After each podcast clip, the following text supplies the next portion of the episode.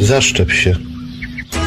Pomagają? Takie maseczki zakrywające takie białe. Pomagają. No one nie pomagają. One nie zabezpieczają przed wirusem. One nie zabezpieczają przed zachorowaniem. Naprawdę nie pomagają? Naprawdę nie pomagają. To co ludzie noszą? Nie wiem. Zaszczep się. Zaszczep się. Może nikt nie jest zakatarzany. No, może. To po co maseczki? Maseczkę już niech się pan nie wygłupia. Maseczkę już niech się pan nie wygłupia. Zaszczep się.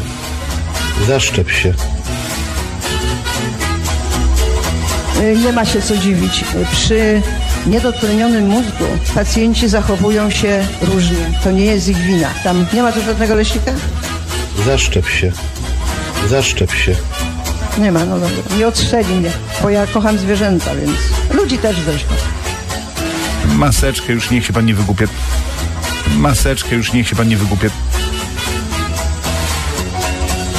Tak na szybko to też ma informacje dla antyszczepionkowców i antykowidowców. Gdybyście chcieli skontaktować się z Billem Gatesem, to można przeze mnie. Mogę wam też użyczyć tak z organizmu sieci 5G. Zaszczep się. Zaszczep się. Jak się masz, kochanie, jak się... Przepraszam, że teraz nie mówiłem. Przez chwilę właśnie dostawałem autyzmu. Maseczkę już niech się pan nie wygłupia. On jest w odwrocie. Zaszczep się. Już teraz nie trzeba się jego bać. Trzeba pójść na wybory. Tłumnie. 12 lipca. Zaszczep się.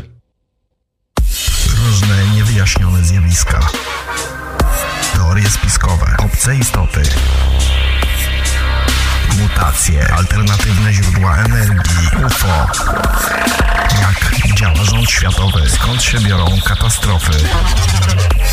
Tajemnice III Rzeszy, chemitrials, tajemnicze śmierci. To i wiele innych nierozwiązanych zagadek współczesnego świata. Teoria chaosu. Teraz na żywo.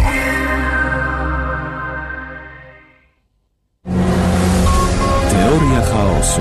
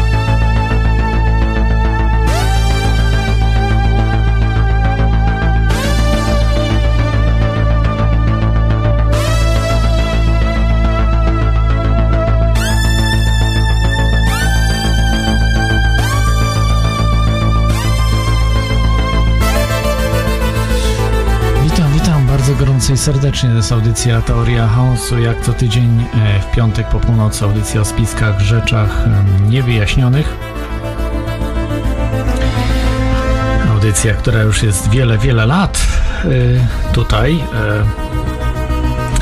na antenie różnych radiów, między innymi w Radiu Dreamtime, LCP Radio, Radio i jako podcast w wolnych mediach.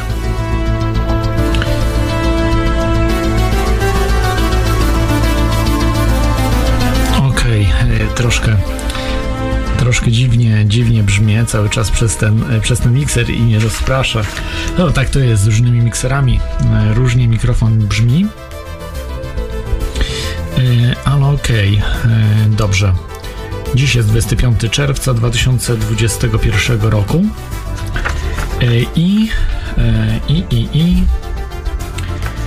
Zanim przejdę do tematu audycji, jeszcze kilka rzeczy, które sobie będziemy mogli omówić.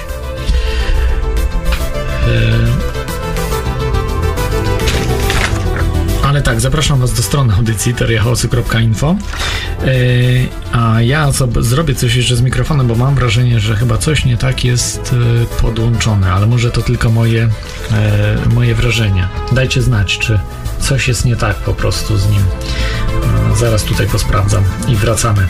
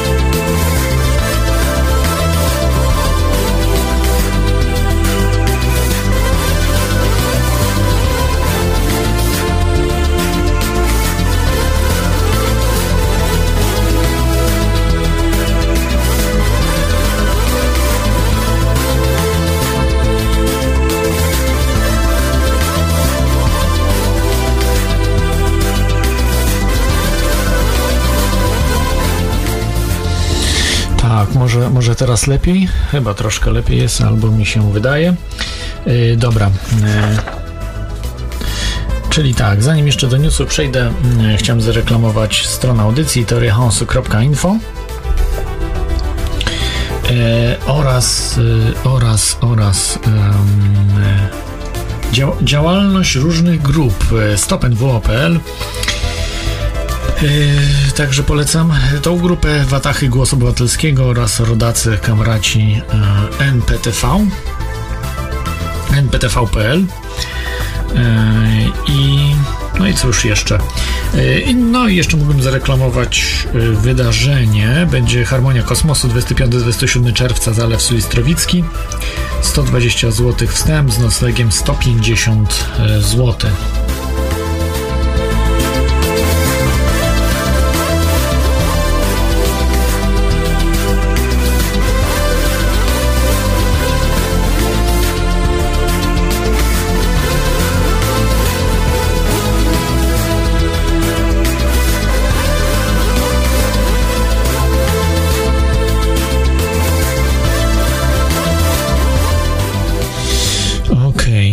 Dobra, jesteśmy z powrotem. Także przejdę do newsów. Mam kilka. Dzisiaj będzie audycja z gościem, także możecie przygotowywać się, żeby dzwonić w późniejszych, w drugiej części audycji. Będę odbierał telefony, także przyjmuję pytania na czacie, możecie wejść na czat. Są dwa czaty, jeden na chatango.com, drugi jest na Discordzie. Także polecam stronę teoriachaosu.info i tam są wszystkie informacje i linki właśnie do tych czatów, do radiów, w których jest nadawana audycja. Dobrze, pozdrawiam wszystkich słuchających. Także jeszcze, zanim przejdę do newsów, jeszcze jest informacja, że możecie zasponsorować audycję. Bardzo dziękuję za wszelkie wpłaty. Na stronie jest instrukcja, jak to zrobić. Także zostały dodane różne kryptowaluty. Raczej tylko wpłaty są z kryptowalut są bitcoiny i litecoiny, tak? Innych raczej chyba są rzadziej spotykane, ale bardzo dziękuję za wszelkie wpłaty. Dobra. Dobrze. Newsy. Pierwszy news to jest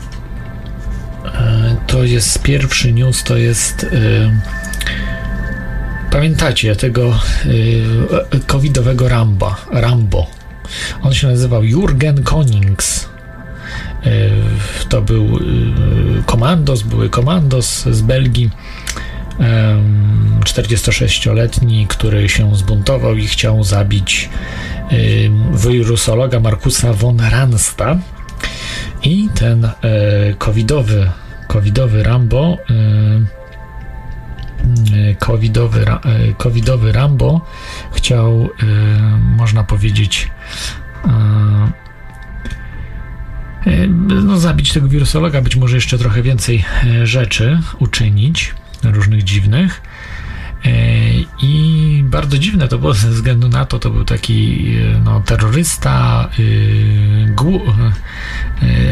no, niezbyt mądry, ze względu na to, że informował o wszystkim, co chce zrobić. Więc no, raczej mu się to nie udało. No i wiemy, że się nie udało ze względu na to, że dopadł go seryjny samobójca. Teoretycznie sam popełnił samobójstwo, ale nie wiemy, jak dokładnie było. Ciało tego byłego komandosa znaleziono w Parku Narodowym Hoogkampen i od kilku tygodni był poszukiwany. Natomiast nie udało mu się zrealizować żadnego terrorystycznego aktu, tylko mówił, że coś planował zrobić. Dlatego no, nie był skuteczny w tym, co chciał uczynić. Dobra, już chyba wiem, co jest źle. Mam odwrócony mikrofon. Słuchajcie, zmieniałem, ale wyciągałem go z obudowy i widzę, że jest tył naprzód i dlatego źle jestem słyszany. Słuchajcie, zrobię chwilową przerwę, wrócę do newsów. No zdarza się tak czasami i wrócimy. Także słuchajcie, dosłownie krótka przerwa. Postaram się to zrobić może w 2-3 minuty i jesteśmy z powrotem.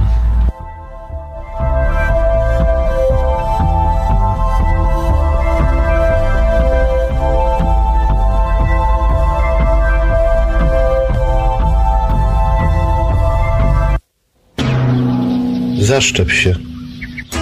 Pomagają? Takie maseczki zakrywające takie białe. Pomagają. No one nie pomagają. One nie zabezpieczają przed wirusem. One nie zabezpieczają przed zachorowaniem. Naprawdę nie pomagają? Naprawdę nie pomagają. To co ludzie noszą? Nie wiem. Zaszczep się. Zaszczep się. Może nikt nie jest zakatarzany. No, może. To po co maseczki? Maseczkę już niech się pan nie wygłupia. Maseczkę już niech się pan nie wygłupia. Zaszczep się. Zaszczep się. Nie ma się co dziwić. Przy niedotlenionym mózgu pacjenci zachowują się różnie. To nie jest ich wina. Tam nie ma tu żadnego leśnika? Zaszczep się. Zaszczep się. Nie ma, no dobra. Nie odstrzeli mnie, bo ja kocham zwierzęta, więc... Ludzi też zresztą. Maseczkę już niech się pan nie wygłupia. Maseczkę już niech się pan nie wygłupia. Tak na szybko to też ma informacje dla antyszczepionkowców i antykowidowców. Gdybyście chcieli skontaktować się z Billem Gatesem, to można przeze mnie. Mogę wam też użyczyć tak z organizmu sieci 5G. Zaszczep się. Zaszczep się. Jak się masz, kochanie, jak się... Przepraszam, że teraz nie mówiłem. Przez chwilę właśnie dostawałem autyzmu. Maseczkę już niech się pan nie wygłupia. On jest w odwrocie. Zaszczep się. Już teraz nie trzeba się jego bać. Trzeba pójść na wybory. Tłumnie 12 lipca. Zaszczep się.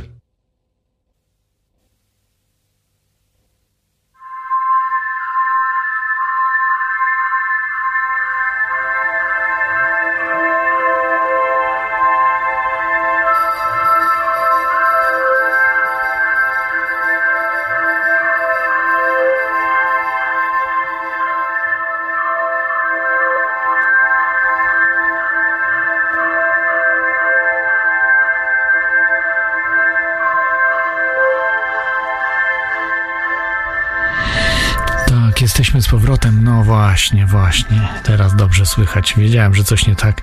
Samemu bardzo ciężko się realizuje audycję, bo swój głos jest nienaturalny i dlatego są tutaj takie duże problemy przez to. No, mam nadzieję, że teraz jest troszeczkę lepiej, jestem słyszany.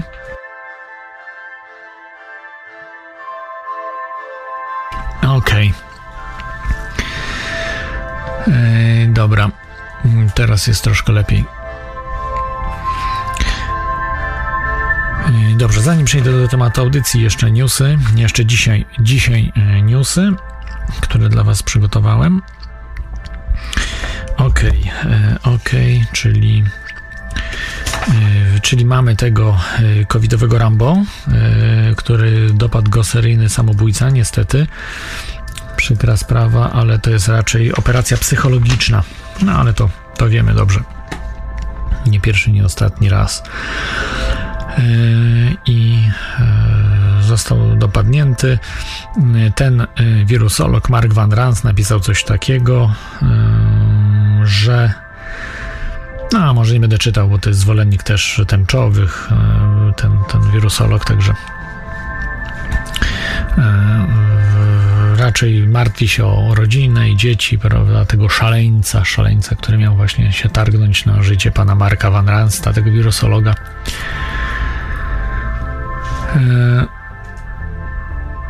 Tutaj mówi Marcin z Mielca, że jakoś jest tragiczna. No nie wiem, czy jest tragiczna, bo jest całkiem okej. Ja mówię, zależy na czym się słucha. No ciężko jest po prostu wycyzelować. Ja na słuchawkach Sennheisera słucham sobie i teraz jest chyba w miarę okej. Może za cicho trochę, ale problemy tutaj właśnie są troszkę z mikserem. Ze skalowaniem mikrofonu, jest za małe wzmocnienie w mikserze, bo to nie jest mikrofon, jak to się mówi, pojemnościowy, tak? Dobra, dobrze. Kolejny news. Może trochę być za cicho faktycznie. Teraz jest lepiej. Wcześniej było faktycznie źle, bo był odwrócony mikrofon.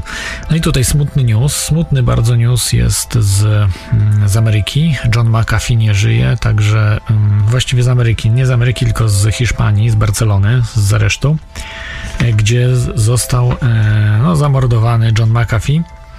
Oficjalnie wszystkie media mówią, że popełni samobójstwo. To jest bzdura. On sam nawet mówi, że nie popełni samobójstwa, że zostanie wrobiony, nawet na ramieniu wytatuował łakt, słowo, czyli zostanie właśnie wysiudany, czy w sensie takim, nie wrobiony w sensie w samobójstwo, ale po prostu będzie załatwiony. O, załatwiony, to jest dobre chyba słowo.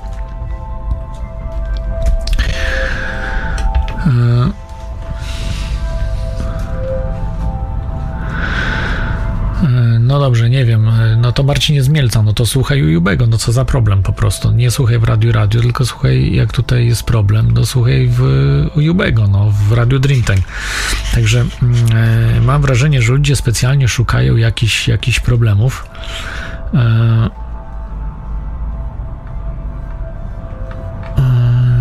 Nie wiem co piszesz. Dżingli nie da się zrozumieć. Nie wiem o co chodzi.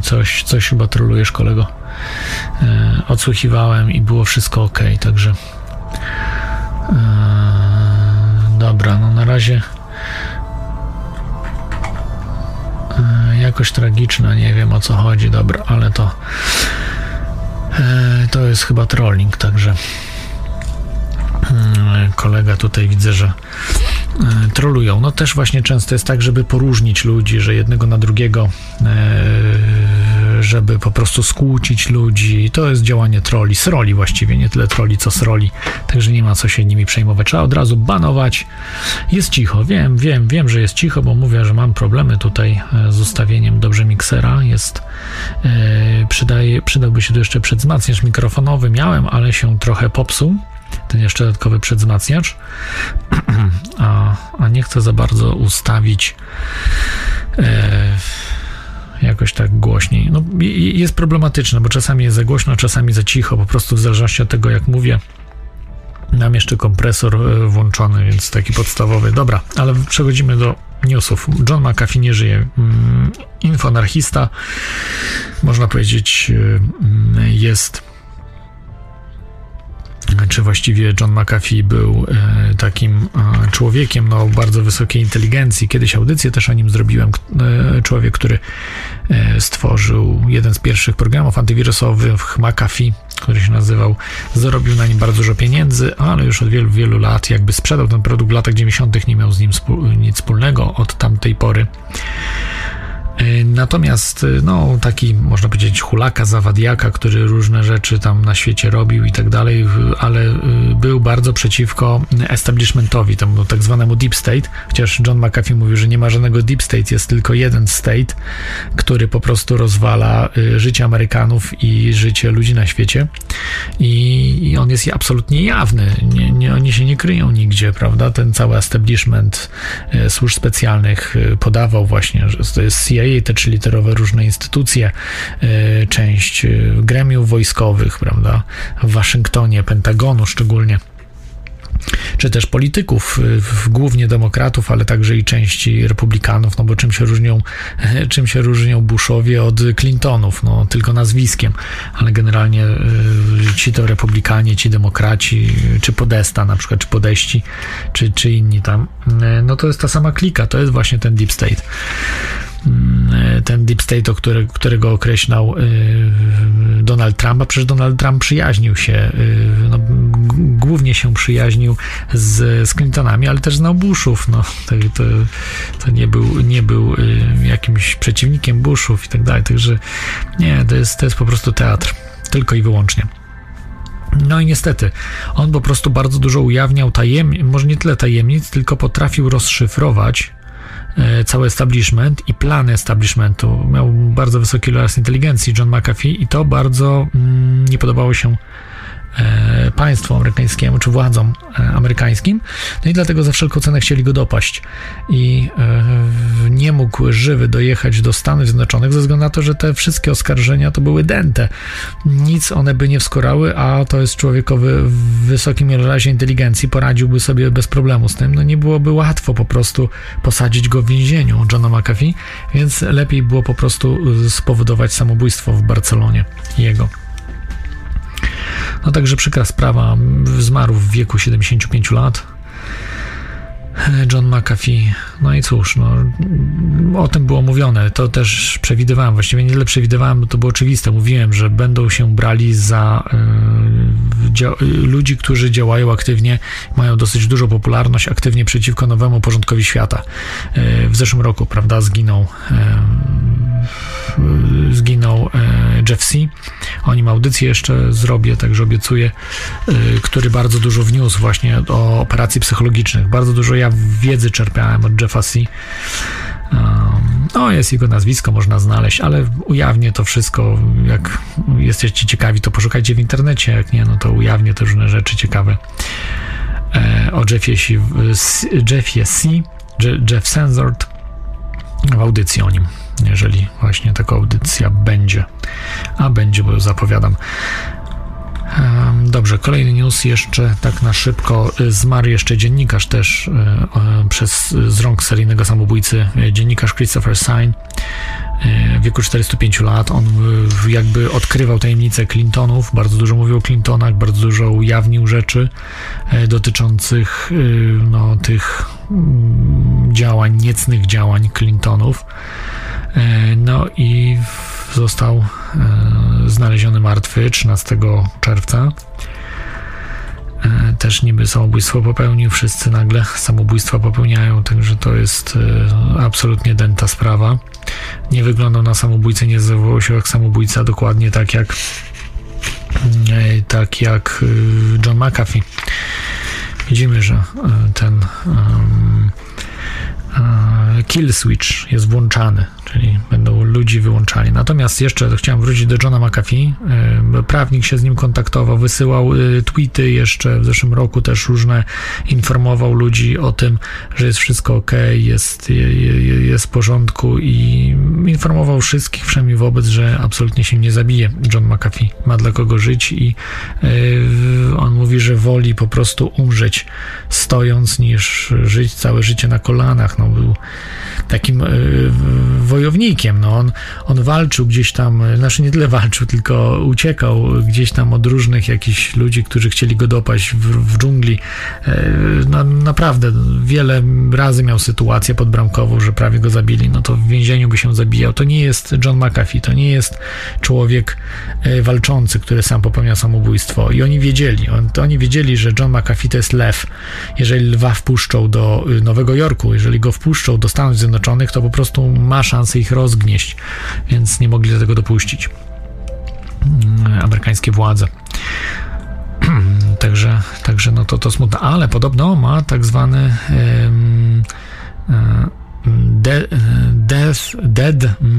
Deadman, czyli martwy człowiek, Deadman Switch. Podobno taki przycisk uruchomił przed śmiercią i może jakieś różne ciekawe rzeczy wypłyną. Niektóre są już w tej chwili informacje, że są już dla różnych ludzi do odkodowania poprzez właśnie kryptowaluty, w których miejscach można po prostu znaleźć te informacje, żeby odkodować dalej te rzeczy, które no podobno ileś terabajtów danych, które są zgromadzone na rząd amerykański. A oskarżany był o niepłacenie podatków generalnie, jeśli chodzi o Johna Malkowicza, unikania płacenia podatków, także naprawdę dosyć drobne rzeczy w stosunku do tego, co mogło być. No, dobrze, kolejny news w tej chwili z Polski. Charles Daffé USA w Polsce domaga się spełnienia żydowskich roszczeń 447, zgodne zostało 447. Ten pan się nazywa Big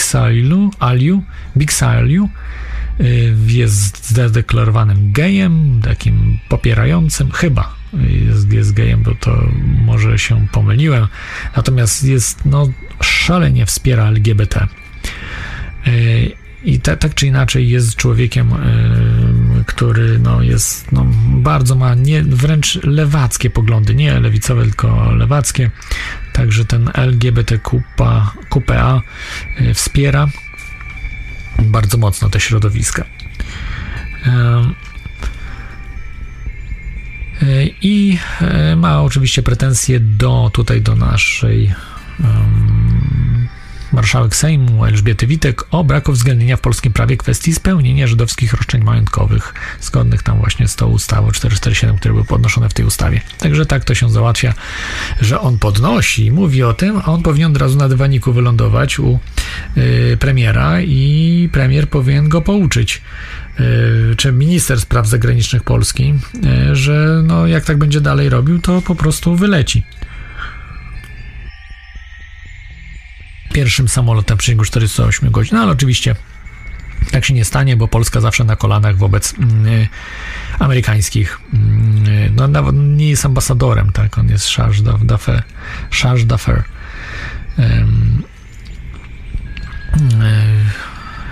Daffé, chyba tak się powinno wymawiać po francusku. To jest taki w ramach zastępstwa za ambasadora, bo jeszcze nie ma ambasadora.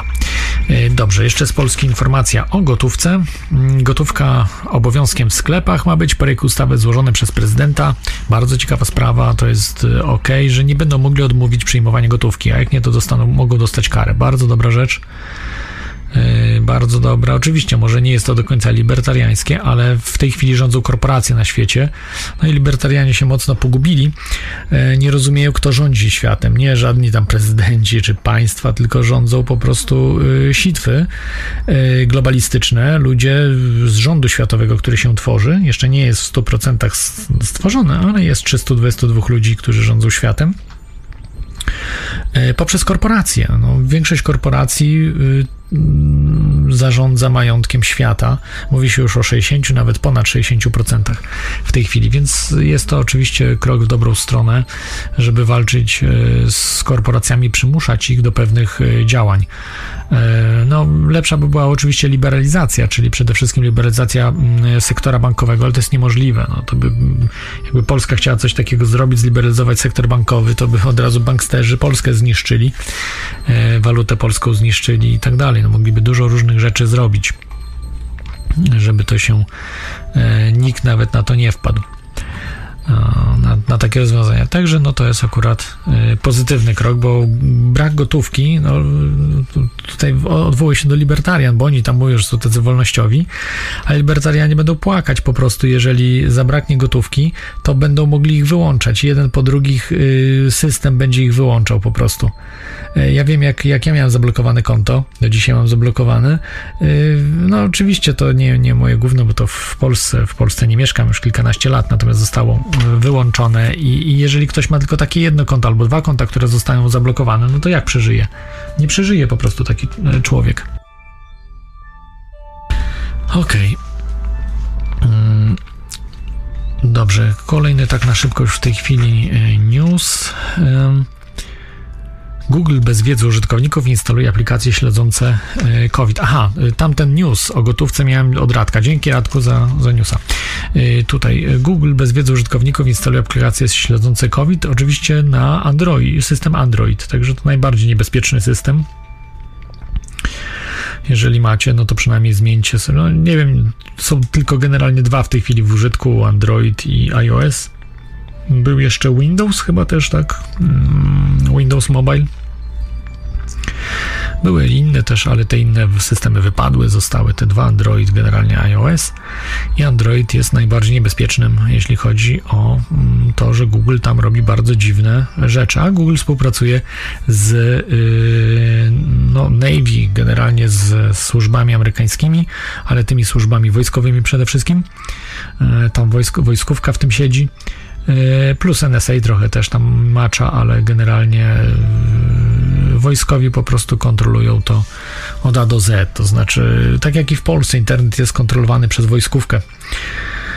Był wcześniej kontrolowany w dużej mierze przez wcześniej chyba ABW, tak, czy ABW, wiem, że internetem się zajmowało, czy Agencja Wywiadu też później, ale w tej chwili, że tak powiem, wojsko w to weszło dosyć mocno. No to jest ważne. Dzisiaj kontrola internetu jest bardzo, bardzo istotna dla służb. A o co chodzi? Tutaj,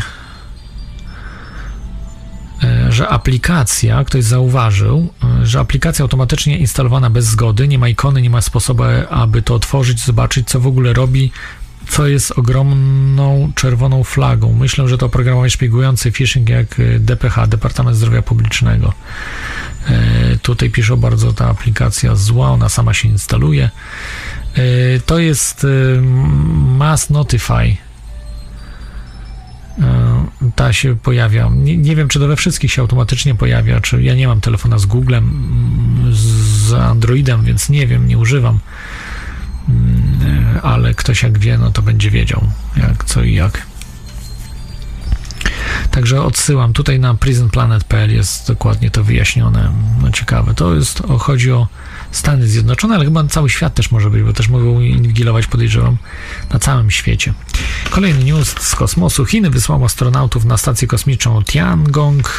Stacja kosmiczna, która jest chińska, która obiega Ziemię i wystartowała w zeszły czwartek, nie ten co teraz, był tylko tydzień temu,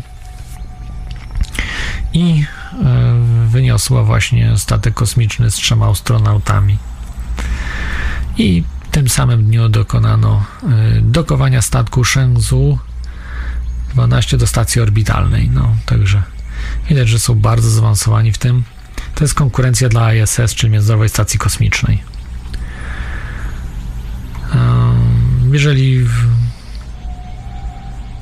Jeżeli skończy się Międzynarodowa Stacja Kosmiczna, to Tiangong będzie największym obiektem dookoła, który porusza się dookoła Ziemi.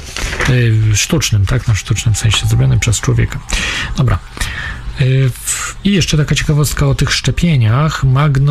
Magnetofekcja. Szczepienia na COVID-19 powodują właśnie magnetofekcję. A od kilku miesięcy jest ten fenomen, który ludzie sprawdzają, czyli przyciąganie, prawda, różnych metalowych przedmiotów,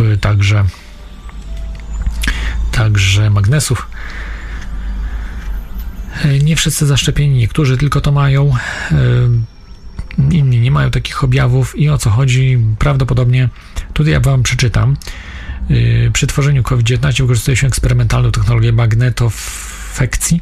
Magnetofekcja to metoda transfekcji, proces wprowadzenia obcego DNA lub RNA do komórki, która wykorzystuje pola magnetyczne do koncentracji cząstek zawierającego kwas nukleinowy i próbek in utero w docelowych komórkach organizmu. Metoda ta próbuje połączyć zalety metod transfekcji biochemicznej i fizycznej. w jednym systemie, jednocześnie obniżając ich niedogodności. Dobrze, tutaj trochę jest rozszerzone, więcej dowiedzie się na stronie prisonplanet.pl, jest cały artykuł o tym, także polecam. Dobrze, i jeszcze reklama Harmonia Kosmosu,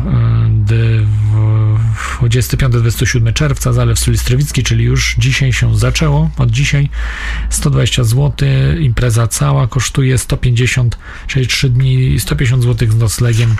No tak, jeżeli jeszcze macie ochotę, prawda, sobota, niedziela, jeszcze tam będą rzeczy się działy.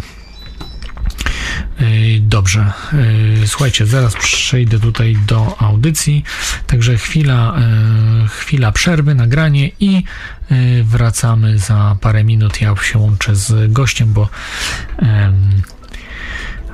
jest... jeszcze był w drodze, także słuchajcie, wracamy za parę minut, a ja puszczę utwór, może taki trochę dłuższy, taki spokojniejszy,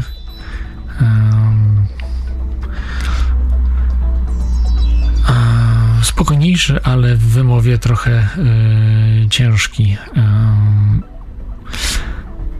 No, jako że mamy lato, to jest Summer Sunshine, Santach, to jest Rotangowska Electronic Music Society, polecam, na licencji Creative Commons, i wracamy za 5 minut. Mam nadzieję, że wszystko się uda i jesteśmy z powrotem.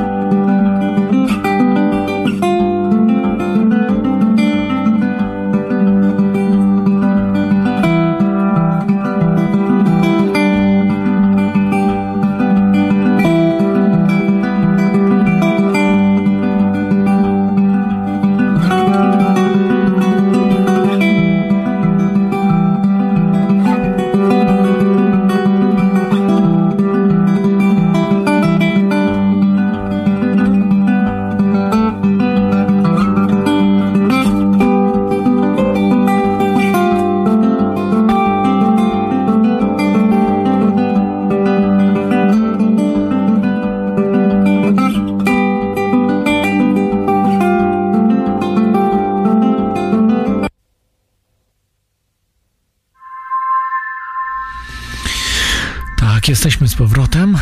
To jest audycja Teoria Chaosu. Dzisiaj, tak jak mówiłem, mamy gościa. Jak zwykle zacznę od cytatu.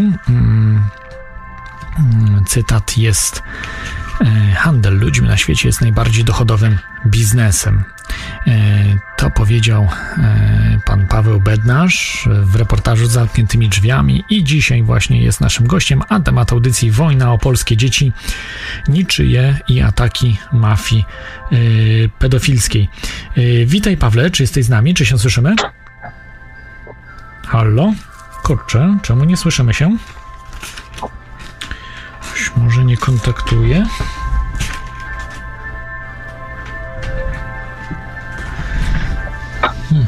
Bardzo dziwne. Pawle, czy się słyszymy? Co to jest? Halo? Czy się słyszymy, Pawle? No to jest zagadka. Wszystko działało wcześniej. Że słyszymy. Chyba Pawła słyszymy, ale chyba nie słyszy nas. Tak. Słyszymy... ale nie słyszy tutaj po prostu audycji. Witaj, Pawle, czy się słyszymy? No niestety, coś jest nie tak. Nie wiem, co się dzieje, także słuchajcie, jeszcze zrobię krótką przerwę i zaraz zobaczę, co jest po prostu grane, bo jest bardzo, bardzo dziwna kwestia, no, ale mamy Pawła, tylko nie słyszy nas. I w tej chwili nie mam pojęcia dlaczego, bo powinno być wszystko ok.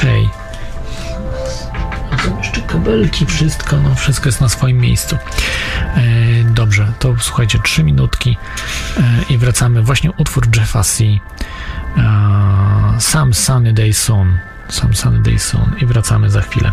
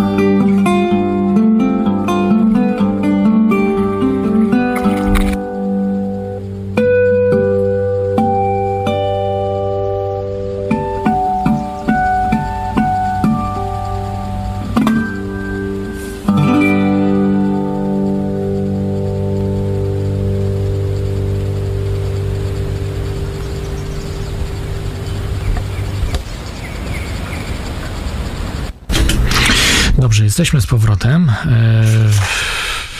Kurczę, nie wiem, wiecie co jest. Już starczy tego. Dobra, jest podkład, ok. Wiem, że podkład jest słyszany, mój głos nie jest słyszany, nie mam zielonego pojęcia dlaczego, także zobaczmy, może uda się. Witaj Pawle, jesteś z nami, czy słyszymy się? No, widzę, że jest duży problem. Czy się słyszymy, Pawle?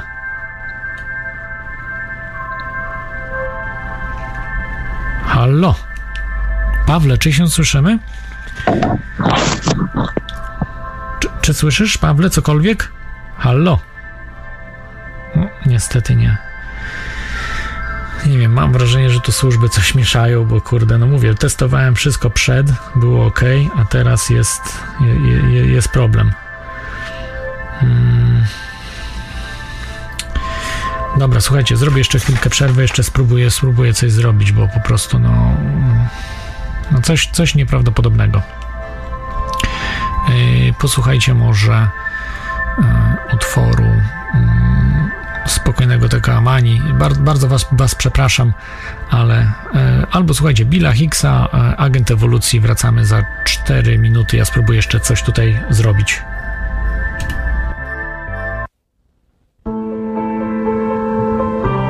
Bill Hicks, Agent Ewolucji.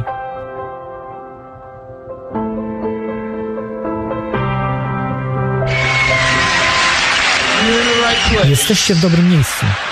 To jest Bill.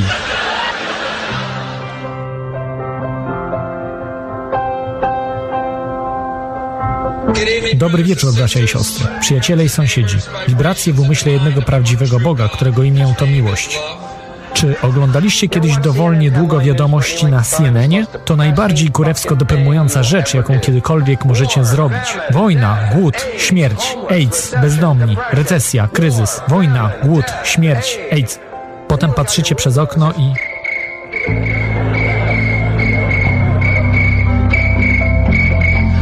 Gdzie się dzieje, człowieku, to całe gówno.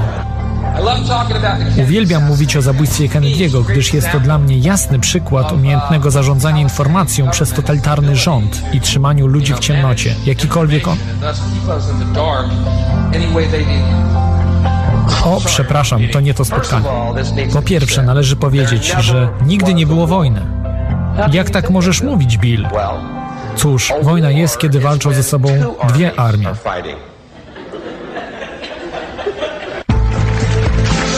Cholera, stary, myślę, że marihuana nie tylko powinna być zalegalizowana, powinna być ona obowiązkowa.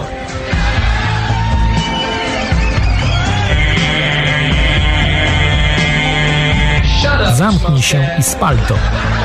Takie jest prawo. O, przepraszam, brałem życie na poważnie.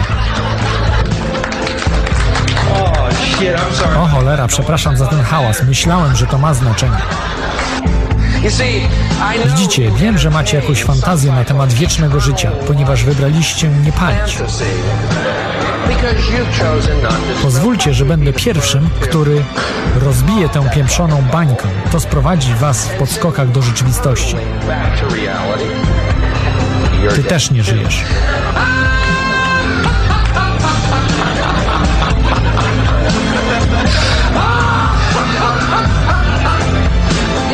Wiecie, jestem zmęczony tą fałszywą, kurewską, uświęconą moralnością o życiu.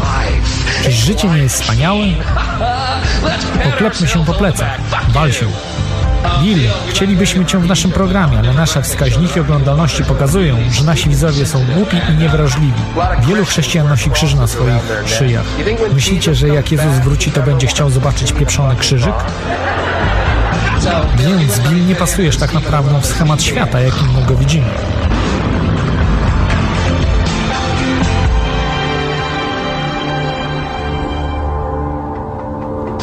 Dzisiaj młody człowiek na kwasie zdał sobie sprawę z tego, że całą materię stanowi jedynie skondensowana do wolnych wibracji energia, że wszyscy jesteśmy jedną świadomością doświadczającą się podmiotowo. Nie ma czegoś takiego jak śmierć, życie to tylko sen, a my jesteśmy wyobrażeniami nas samych. A teraz pogodynka Tomek z prognozą pogody. Ty masz rację. Ty masz rację, nie te śmierdziele, które chcą ci powiedzieć, co masz myśleć. Ty masz rację. Nic nie kontroluje twojej woli. Nic. Absolutnie nic. Widziałem, jak 7 kul światła wyleciało z UFO i wprowadziło mnie na swój statek. Wytłumaczyło mi telepatycznie, że wszyscy jesteśmy jednością i że nie ma czegoś takiego jak śmierć. Ale nigdy nie spojrzałem na jajko i pomyślałem sobie, że to mózg. Chcę kogoś, kto gra ze swojego pieprzonego serca. Pierdolić to. Chcę, aby moi rockmeni byli martwi. Tak przy okazji, jeśli ktoś z was tutaj pracuje w reklamie lub marketingu, zabijcie się. Jeśli jesteś na haju, to robisz wszystko to, co normalnie robisz. Tak samo. Zdajesz sobie tylko sprawę, że to nie jest tego warte. Rozpracowaliśmy to. Wracajcie do spania, Ameryko. Wasz rząd rozpracował, jak się to wszystko kręci. Mam nadzieję, że show się wam podoba. Tak, tak.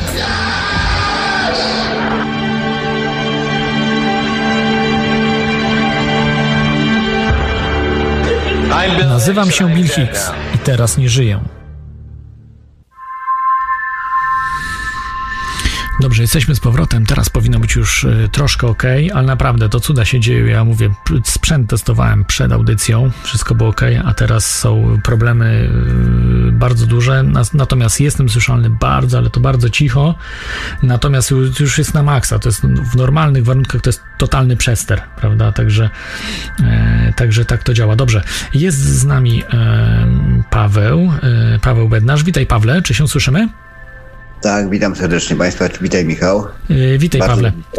Teraz cię dobrze słyszę też. Tak, świetnie. No, wiem, że są kłopoty, dosyć spore. Także tutaj no, z mojej strony może to jedynie jakość sprzętu, a te rzeczy, które wynikają tutaj, bardzo dziwne to są, ale takie rzeczy już miałem nawet 10 lat temu, też już służby się tam, pamiętam, miałem taką audycję z panem Leszkiem Weresem. To, kurde, było... Wszystko przed audycją było idealnie, jak się tylko audycja zaczęła, pach, człowieka nie było prawie słychać, a on mówił, idealnie was słyszę, bo jeszcze z kolegą współprowadziłem, że ciebie słyszę, super, prawda, i tak dalej, a jego kompletnie nie było słychać, tak jakby gdzieś za mgłą był i tak dalej, także tego typu historie. Dobrze, czyli świetnie, słyszymy się, Pawle.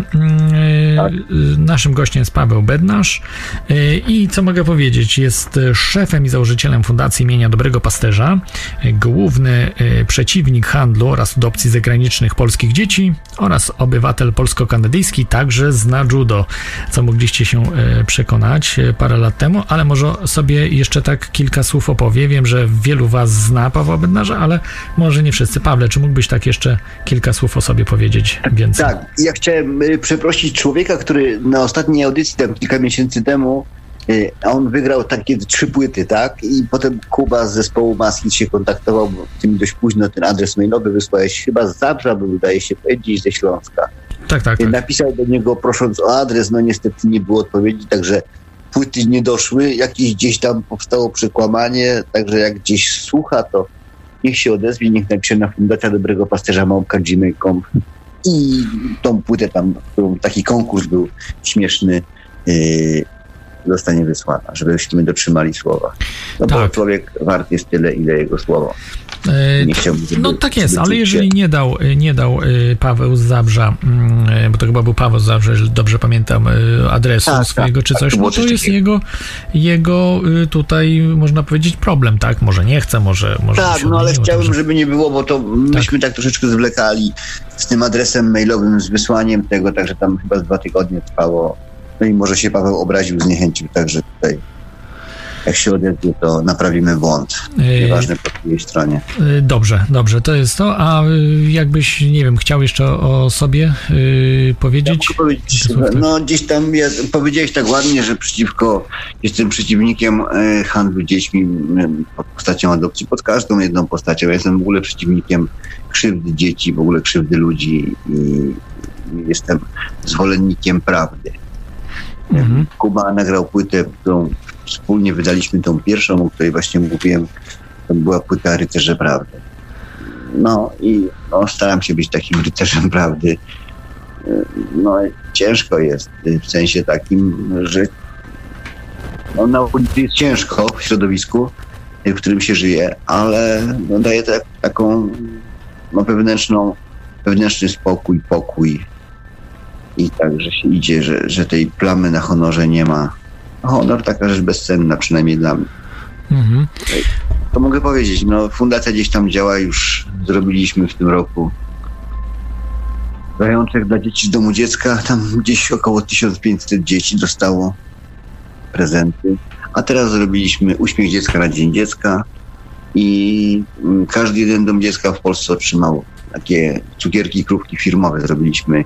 Krówki pastuszka, tak, no i tam jest taki cytat ojca Leona Knabita: jesteś powołany i stworzony do szczęścia. No i tam jest kontakt do fundacji jakby. No tak, żeby dzieciom trochę otuchy dodać, żeby zrozumiały, że nie są gorsze, że te szanse mają równe jak dzieci z pełnych rodzin. No i kontakt, że gdyby kiedyś chcieli coś, potrzebowali pomocy albo chcieli się podzielić swoją radością, co byłoby najlepsze. Zawsze mogą napisać, zadzwonić. No i tak gdzieś tam staram się powoli coś robić. Teraz od 1 lipca do 31 sierpnia, czyli przez całe 2 miesiące zapraszam Państwa w Bieszczady. Organizujemy pobyt dzieci z domu dziecka. Dzieci będą przyjeżdżały z całej Polski. Byłoby miło, gdyby ktoś chciał tam pomóc się nimi zaopiekować. Całość pobytu pokrywa fundacja. Realnie tych pieniędzy jeszcze nie ma, ale za chwileczkę będą, bo fundacja będzie prowadziła działalność. Nigdy nie robiłem żadnych zbiórek, ja sam, że nie prosiłem, żeby tam ludzie mi wpłacali, bo ja jestem jedynym prorokiem, mesjaszem i w ogóle człowiekiem, który jest naprawdę, i jak to wielu takich youtuberów jest, na każdy temat zwłaszcza. I zawsze mówiłem, jeżeli ktoś chce, oczywiście, proszę bardzo, pieniądze są ważne, a nie najważniejsze, w tym przypadku też.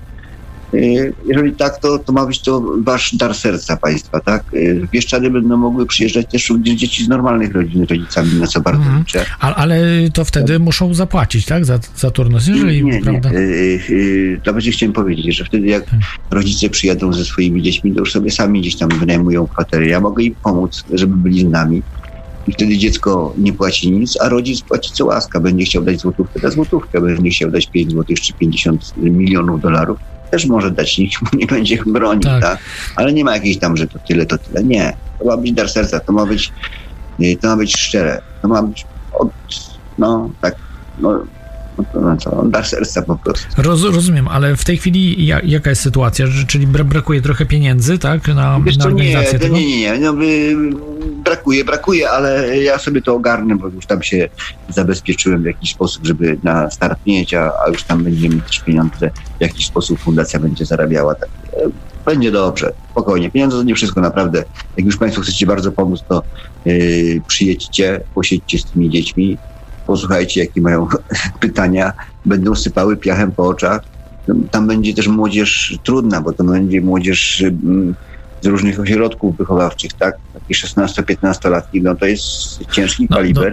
To Pawle, ale kto je przypilnuje? Chyba masz jakichś ludzi do pomocy, prawda? No bo... Nie, nie ma nikogo.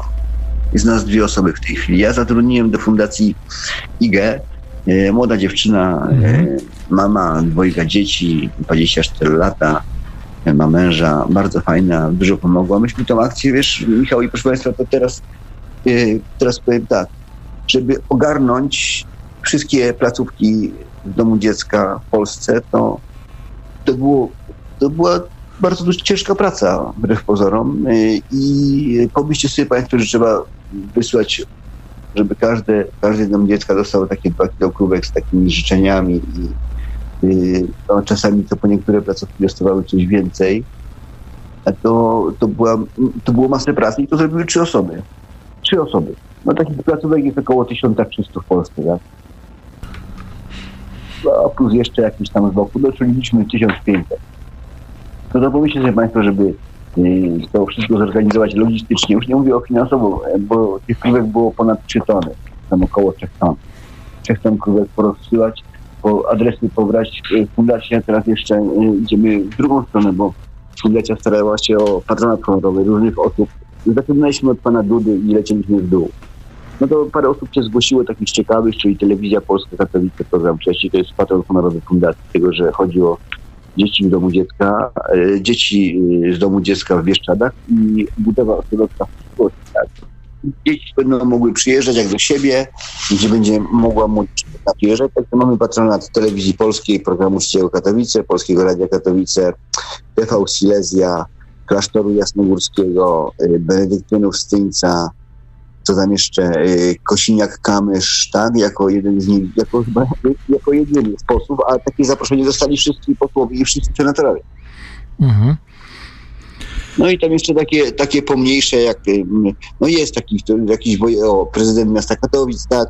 Potem wojewoda gorzowski, chyba jakiś tam wojewoda zachodniopomorski, już nie pamiętam w tej chwili, bo jest troszeczkę tych takich osób ważnych, przynajmniej teoretycznie, albo powinny być ważne, tak? Powinny coś sobą reprezentować. I tyle. Mhm. A reszta posłów myśli. Rozumiem. Ale Pawle, tu mam też takie pytanie, bo jest... Sam wiesz, jak na przykład w internecie jest i też bardzo dużo jest w tej chwili zła, no nie tylko na świecie, ale w Polsce także, i jest bardzo dużo tych takich hejterów, takich naprawdę od serca hejterów, czyli takich ludzi, że naprawdę nikim nie płaci za to, że robią różne takie właśnie złe rzeczy i tak dalej, czy też na przykład, nie wiem, ich zapraszasz, żeby zobaczyli po prostu, jak te dzieciaki tam... Tak, no. Ja zapraszam, ja przede wszystkim zapraszam tych, którzy, takich moich przeciwników również, tak? W ogóle jaka jest idea? Polska jest bardzo podzielonym krajem. Ja nie wiem, jak tam było 100 lat temu, bo nie żyłem, tak? Ale no, te podziały były zawsze, ale ja odkąd pamiętam, to tak podzielonej Polski to ja jeszcze nie widziałem. Polaków. I wiecie Państwo, tak naprawdę to my mamy dwa punkty zborne, które mogą nas połączyć. Czy ktoś w to wierzy, czy nie, to że wszyscy tak naprawdę pragniemy miłości. Jesteśmy, można powiedzieć, żebrakami miłości i umieramy dalej żebrakami, jak przejdziemy przez to życie. A druga rzecz, to jest moja ocena, tak na szybko, to są dzieci, bo każdy z nas był dzieckiem, nie wszyscy mają dzieci.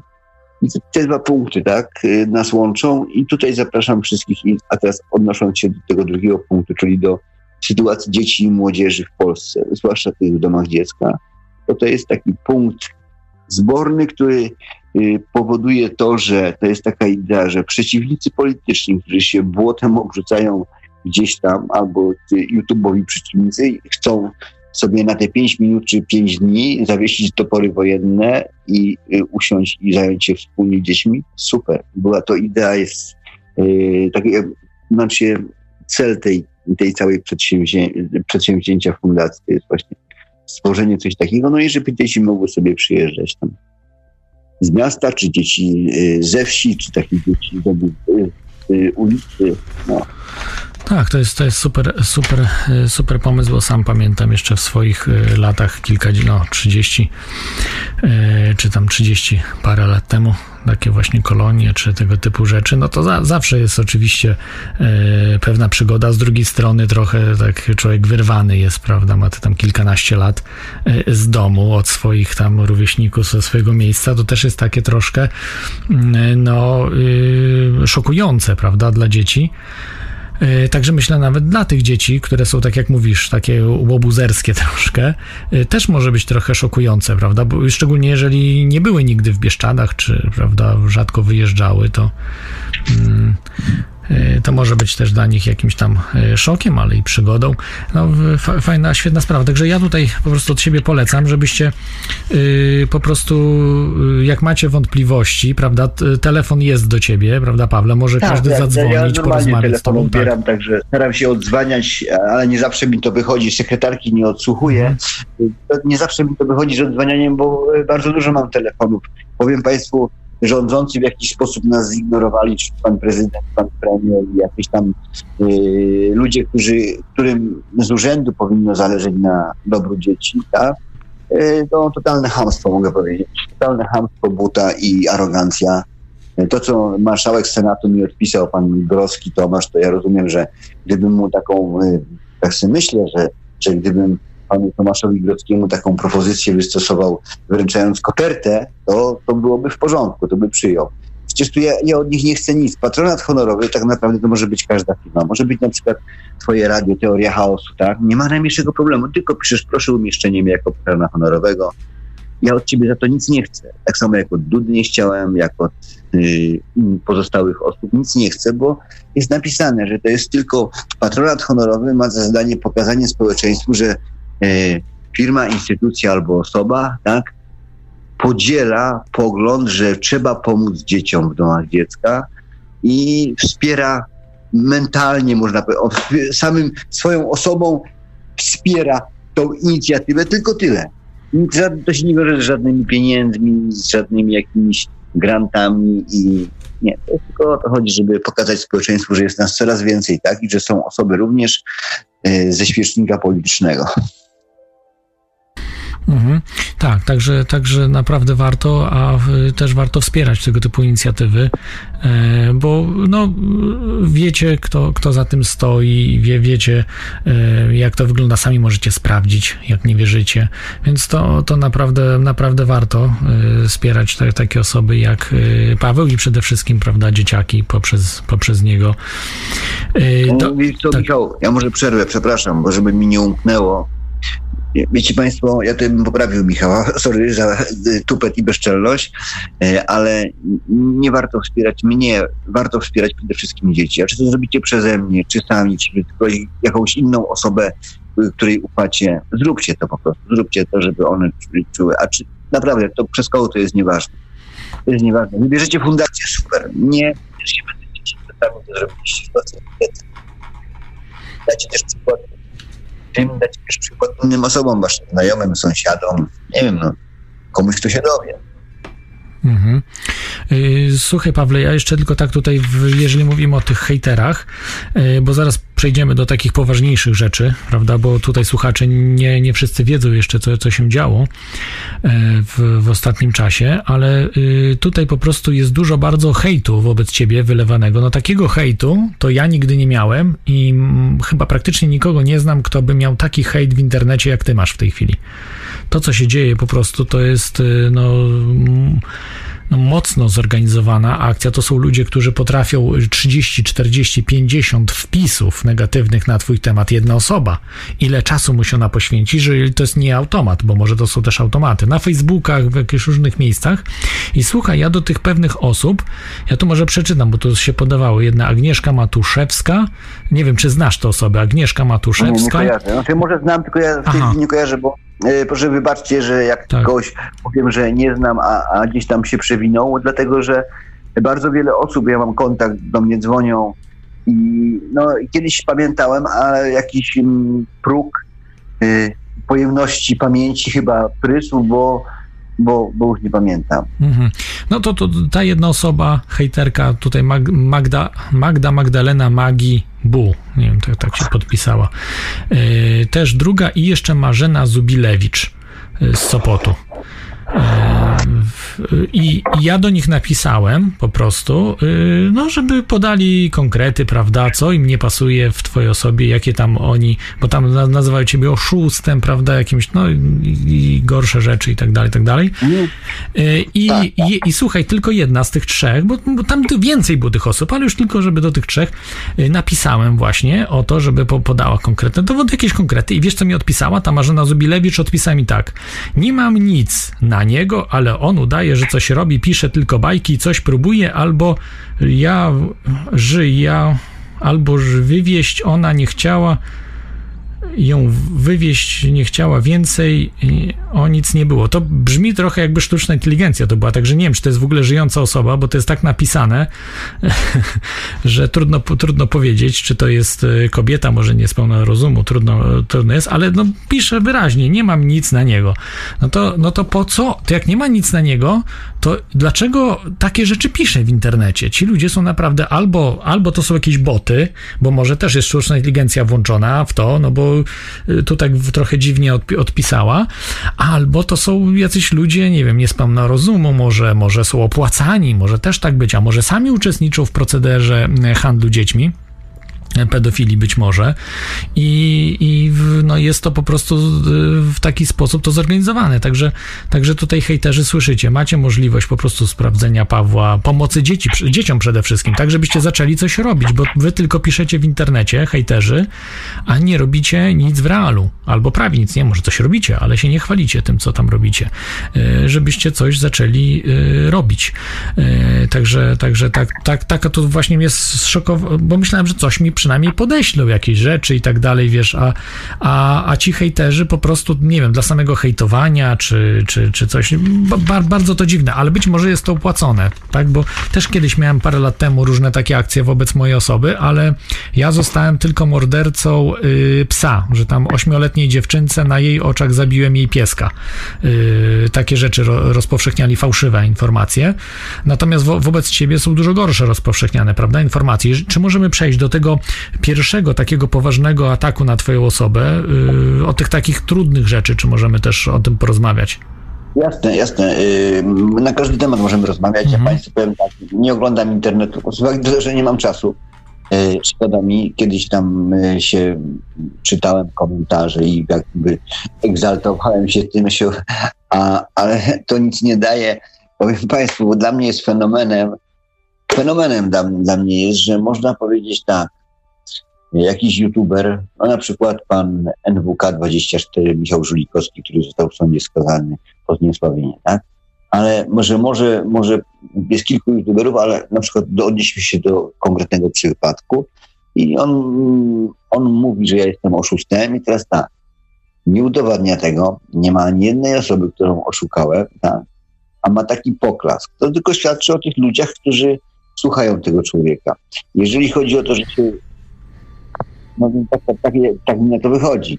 Bo wiesz, jak gdybyś, Michał, ty powiedział, że na przykład masz dowody na to, że ktoś tam jest oszustem, jak kogoś byś wymienił, jak nie dajesz dowodów, to jest to zwykłe pomówienie, tak?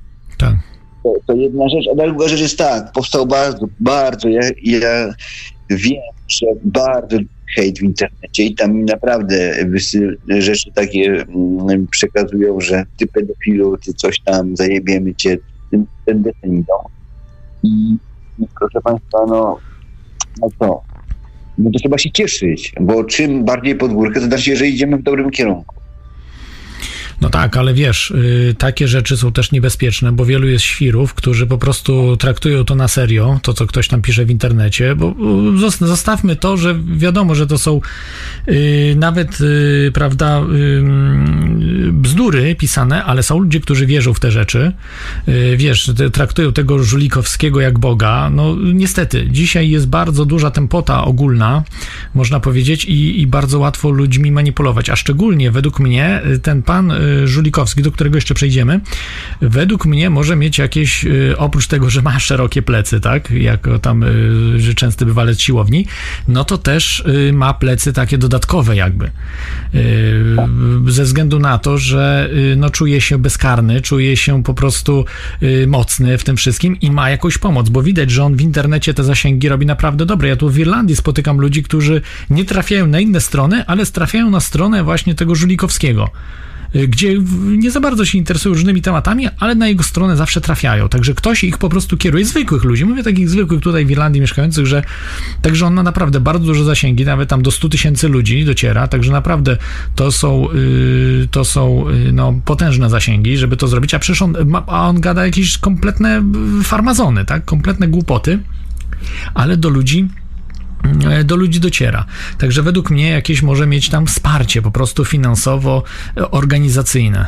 Ten pan różnych być może służb, być może różnych mafii, które gdzieś tam działają i dysponują bardzo wielkimi budżetami. Ale czy możemy jeszcze, zanim tu przejdziemy, porozmawiać o tej pierwszym ataku na ciebie bardzo poważnym, że wydarzył się w Sosnowcu tragedia, że pedofil zabił dziecko, prawda? Była taka sytuacja jakiś czas temu. No było tak, że tam około miesiąca temu 11-letni chłopiec został porwany i zamordowany. Ja nie znam szczegółów, bo nie słyszałem tylko o tym, to było bardzo głośne. Policja, służby zarąbały standardowo, bo niestety, bo on był czynnym pedofilem, oni wiedzieli, no i co, piłkaczkę, gdzie ja mieszkam, że ja jestem pedofilem, no i 4 czerwca mieszkańcy chcieli mnie zlinczować pod domem. Tak blisko śmierci jeszcze nie byłem jak wtedy. Mhm. Czyli jacyś ludzie, którzy ulegli tej propagandzie, którą na mieście, tak, czy gdzieś tam właśnie w Sosnowcu rozpowiedziano, że to ty jesteś, i podburzyło to ludzi, którzy po prostu, to mogli być zwykli ludzie, tak? Czy to byli nasłani za pieniądze, czy raczej sami z siebie po prostu byli wzburzeni? To akurat dwie osoby tam, które są znane, bo przeczytałem ich przesłuchania, to z tego wynika, że oni są mieszkańcami tutaj gdzieś. Zostali mieszkańcy podburzeni. Ktoś puścił taką kaczkę.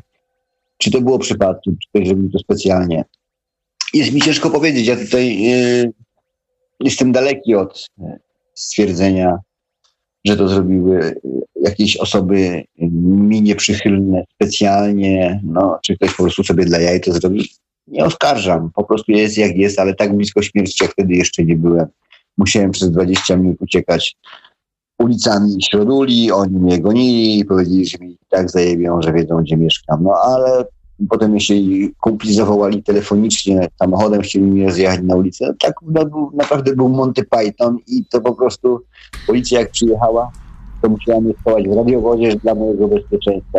No ale najciekawsze jest to, jak oni się tłumaczyli, bo tam z tych, powiedzmy sobie, 7 osób, które ja chciałem, żeby były dane znane, bo 3 osoby przyjechały jeszcze samochodem, to my chciały jechać na środku ulicy i to dwie osoby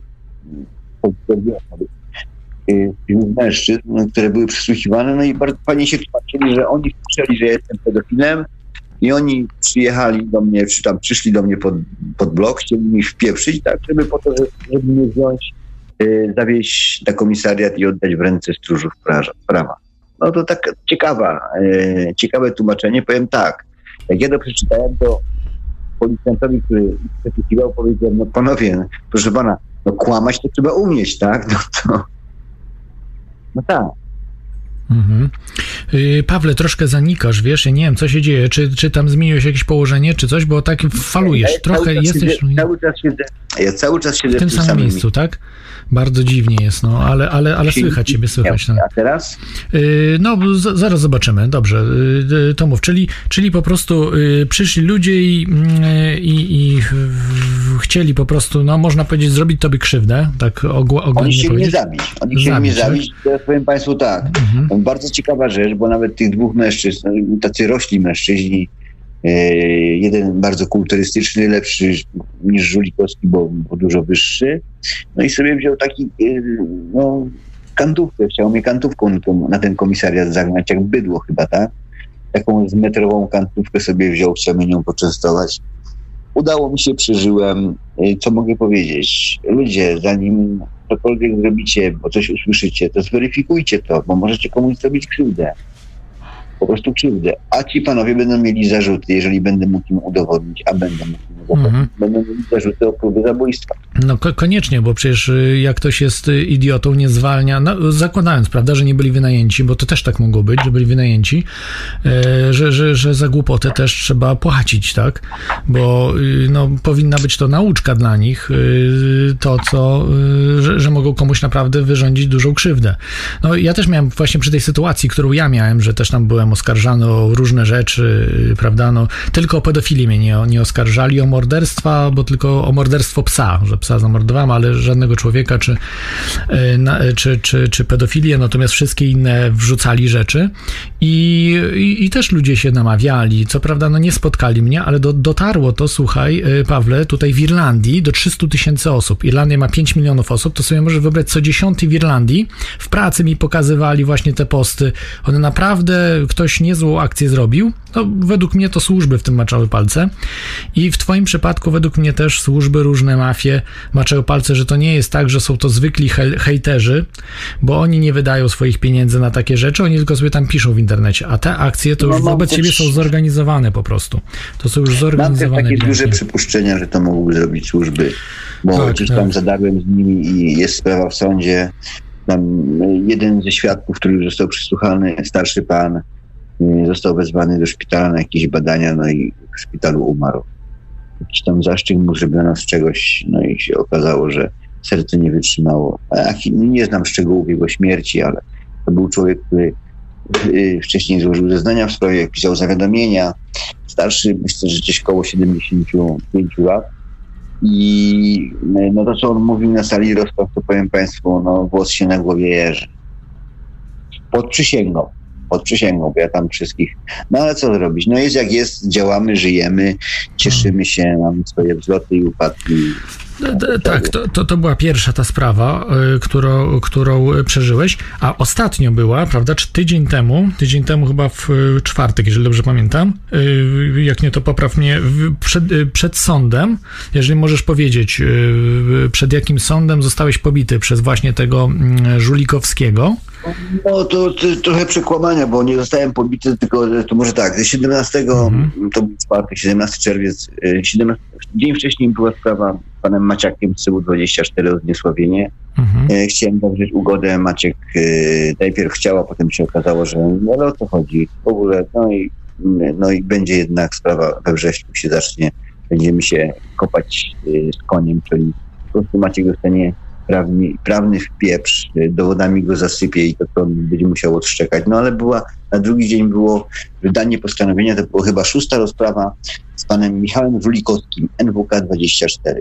Powiem Państwu tak, no to mogę powiedzieć o panu Michale, no na pewno nie grzeszy inteligencją. To sprawdzone, bo jak byłem na sali rozpraw, widziałem, jak zadaje pytania. W ogóle on was oszukał, bo miał przynieść teczkę dowodów na to, że ja jestem oszustem i tak dalej, i tak dalej. Pani sędzia była bardzo pobłażliwa dla niego, pozwalała mu zaglądać w swój komputer i takie różne, no robił co chciał. Nie wiem, może dlatego, że urok pana Żulikowskiego pani sędzi się podobał człowiek, bo on taki bardzo kulturystyczny jest, aczkolwiek teraz trochę przykoksowany, bo to już nie ma sylwetki, ale dużo na masę poszedł. No i co? No i było ogłoszenie wyroku. I ja w tym dniu pojawiłem się w sądzie, poprosiłem panów policjantów, mówiłem, idźcie pod salę numer 7, bo z tym panem są zawsze problemy, on prowokuje. No i policjanci powiedzieli, że dobrze, no w międzyczasie było ogłoszenie wyroku, no i w sentencji w pewnych rzeczach został uniewinniony, ale został skazany o zniesławienie, tak? No i co się stało? Stało się tak, że pan Żulikowski, jak to wszystko odsłuchał, bo chyba myślał, że będzie uniewinniony, co dla mnie jest w ogóle, trzeba być kretynem, żeby przy takiej jakości dowodów myśleć, że się będzie niewinny. No ale to się też zdarzają. I była taka sytuacja, że jak już pani sędzia ogłosiła werdykt, wyrok, uzasadniła go i mówi, to proszę już teraz wyjść. Pan Żulikowski chciał coś powiedzieć, zaczął mówić. No i potem panią sędzinę tak pojechał od komunistycznej szmaty i tak dalej, i tak dalej, i tak dalej. W międzyczasie ja wyszedłem, bo widziałem, że się tak zakodował chłop, że zaraz tam skoczy i będzie ją bił, a ja już nie chcę tam interweniować, żeby sobie narażać siebie, swoje zdrowie, a potem jeszcze być wyśmiewany. I poleciałem po policjantów, żeby pomogli pani sędzinie uratować, nie wiem czy honor, może twarz po prostu. Oni tam polecieli, w międzyczasie pan Żulikowski wyszedł, minęli się w drodze, no ja stałem przed sądem z panią mecenas, która była ze mną na sprawie, no i się okazało, że prowokował, no i w pewnej chwili zaskoczył mnie, dostałem 3 bomby, tak. 3 bomby na twarz, nie padłem, przetrzymałem, to udało się, po czym pomogłem panu Żulikowskiemu zaliczyć glebę tak, żeby obezwładniony mógł czekać spokojnie na przyjście stróżów prawa. No i oni przyszli, zabrali pana Michała, czy nie zabrali, postawili go na nogi, spisali go i go puścili, a ja spędziłem 10 godzin na sorze, 9 godzin na sorze, mam złamany oczodół dolny, oka prawego, no, tam twarz poobijana, głowa poobijana i no i co? No i tak to wygląda po prostu, no sorry, ale głupki się nie sieją, szkoda. No, szkoda. No, tak, ale Pawle, tutaj jeszcze chciałem wyjaśnić tą sprawę, bo tam Żulikowski filmował to wszystko, prawda? Bo on to u siebie tam rzucał. Tak, bo ale to nie, to taka manipulacja totalna. Tak. On wiem, że manipuluje. Ja zaraz puszczę po prostu jego ten śmiech, prawda, bo to, żeby sobie słuchacze posłuchali. To sytuacja była taka, że no bo ty potem poszedłeś, tak, do tego sądu po policję, ale no puściłeś go, że on tam za tobą szedł, czy coś takiego było, tak, że ty poszedłeś... No nie. Nie, no wychodziliśmy z sali sądowej. Tak. Nie, tak, no wy wyszliście i to była twoja pani mecenas, ta tak, pani? Tak, to była moja pani mecenas, pani Ewa Hajewska z Kancelarii Urbanek Endudys. No i pan Żulikowski zadał mi dwa pytania, a ja grzecznie odpowiedziałem, ja mu zadałem dwa pytania, on grzecznie odpowiedział, no i potem zadałem pytania pani mecenas, tak? No, on się bardzo wciekał w tą rozmowę. No to właśnie widziałem, że on był tak, prowokował cię bardzo. No i mówię, pani mecenas, idziemy na dół. Myśmy sobie zeszli na dół, ale pan Żulikowski chciał dalej dyskutować po swojemu, no i też szedł na dół, przeszkadzał. No i w pewnej chwili zapytał siebie, czy chce, żeby mi przyjechał, tak? Ja wierzę, że nie. No i jak już zobaczyłem, że jest gość zagotowany, chciałem ściągnąć plecak, żeby, bo wiedziałem, że coś będzie, no ale nie zdążyłem ściągnąć plecaka całkiem. Dostałem 3 bomby. Całe szczęście, że nie padłem na ziemię, bo wtedy mogłem się obronić, obezwładniłem gościa, sam zaliczył glebę. I pan Żulikowski pomimo swojej masy, to... On jest chyba z 2 razy większy od ciebie, tak? Gdzieś tak? Nie, on jest, to jest właśnie, on jest troszeczkę niższy, ale jest bardzo dobrze zbudowany, bo taki kulturysta, on tak, wiesz, tutaj jest... No może mu te sterydy po prostu na mózg padły trochę i on tak troszkę jest mniej sprawny intelektualnie. Coś nie pykło, po prostu coś nie pykło, no naprawdę... No, poziom tego człowieka w wysławianiu się na sali sądowej, w jakiejś takiej dyskusji, no to wiecie państwo, co to ten krawężnik, To jest moja ocena, mam do tego prawo. Słuchaj, Pawle, ty... Mogę mu tylko wspomnieć. Mhm. I wiesz co, teraz tak, co się dzieje? Dzieje się tak, że chłop zamiast przyjąć tamten z pokorą ten werdykt sądu, ewentualnie się odwołać w sądzie apelacyjnym, tak, to chciał sam naprawić błąd pani sędziny, która powinna go od razu zamknąć w więzieniu. No i co? I zrobił tak, że teraz odpowiada z paragrafu 157, paragraf 1 kodeksu karnego i będzie siedział, czyli ma od 3 do miesięcy do 5 lat pozbawienia wolności. No zobaczymy, bo jak nie będzie siedział, no to oznacza, że ma plecy, tak? Nie mówię o jego plecach, tylko ma takie szerokie plecy, jakieś inne. Może mieć. Ja myślę, że będzie siedział, bo tutaj są tak niezbite dowody na to wszystko, zwłaszcza, że jak ta sprawa się skończy i wyrok w tej sprawie będzie, bo jest monitoring również, tak, będzie wydawany w momencie, kiedy pan Żulikowski będzie już skazany, tak. Ten wyrok, który był teraz, będzie prawomocny. I co to oznacza? To oznacza to, że będzie jako recidywista brany pod uwagę, nie jako niekaralny, bo chociaż wcześniej był karalny też. Nie jako niekaralny, tylko jako recydywka. No i wtedy już nie ma na okres próby w zawieszeniu, tylko po prostu musi siedzieć. Tak to definiuje prawo. No, ale jak chciał na własne... Proszę państwa, jeżeli kiedyś zobaczycie człowieka, który chce popełnić samobójstwo, trzeba go od tego odwieźć, ale nie jesteście w stanie zrobić nic, żeby on tego nie zrobił, tak? Po prostu, bo on jakby nie chciał, się rzuci pod pociąg z mostu, czy tam pod tira.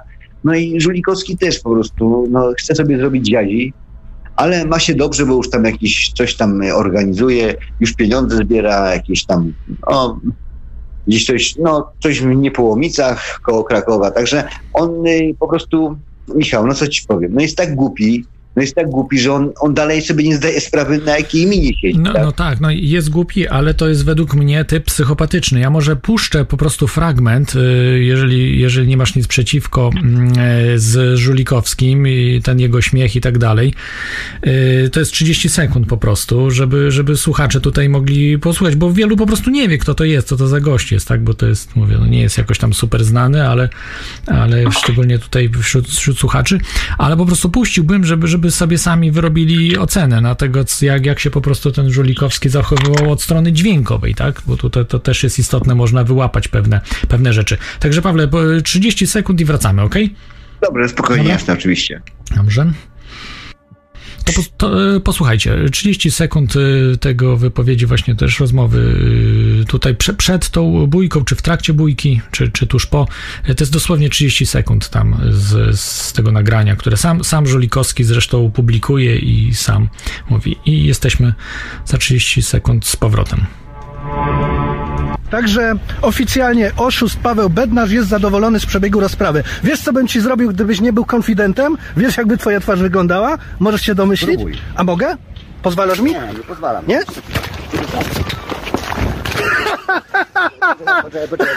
Poczekaj. Co jest? Masz problem? Kurwa, co robisz? Co ci się stało? Boli cię oczko? Tak. Boli cię? O, się na mnie rzucił.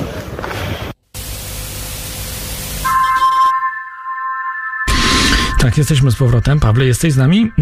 Tak, słyszałem. Tak. No właśnie. Tak, wiecie Państwo, mogę powiedzieć tak... No dla mnie ten śmiech to psychopaty jest po prostu, także dlatego trzeba uważać, bo to nie jest tylko przestępca, tylko to jest psychopata. On może, wiesz, wziąć następnym razem nóż, czy coś, czy zabić, czy coś. Tak, ma inklinacje psychopatyczne. Tak. Ja powiem Państwu jeszcze jedną rzecz, to było najciekawsze, że potem policja przyjechała, bo przyjechali policjanci, bo ci z sądu zgłosili to do innych policjantów i 5 policjantów, ten materiał był bardzo zmanipulowany, tak?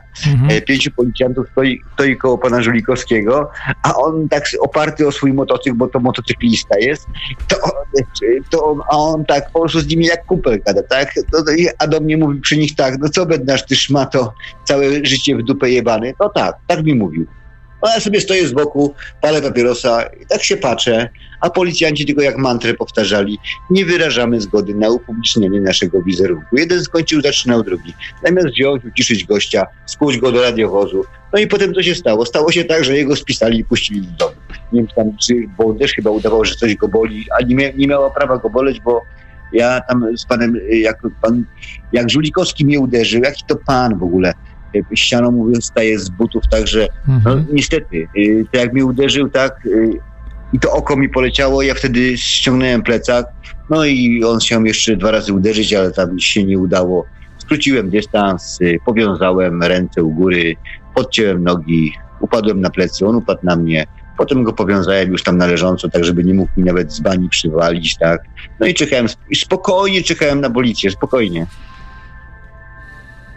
No i tak, no i tyle. No i potem policja, już on wstał, bo to ochroniarze najpierw wylecieli z sądu. No to ja, się tak śmiał, co, poleciało oczko, tak? A ja wtedy poszedłem do sądu, żeby pokazać się pani sędzinie.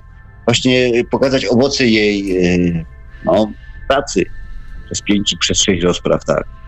A mógł mieć chłop tylko ten wyrok o zniesławienie, zapłacić te pieniądze, tam gdzieś było chyba około... całe 3000 zł, bo to koszty sądowe, adwokat i tak dalej, a tu się okazało, że on chce iść do więzienia.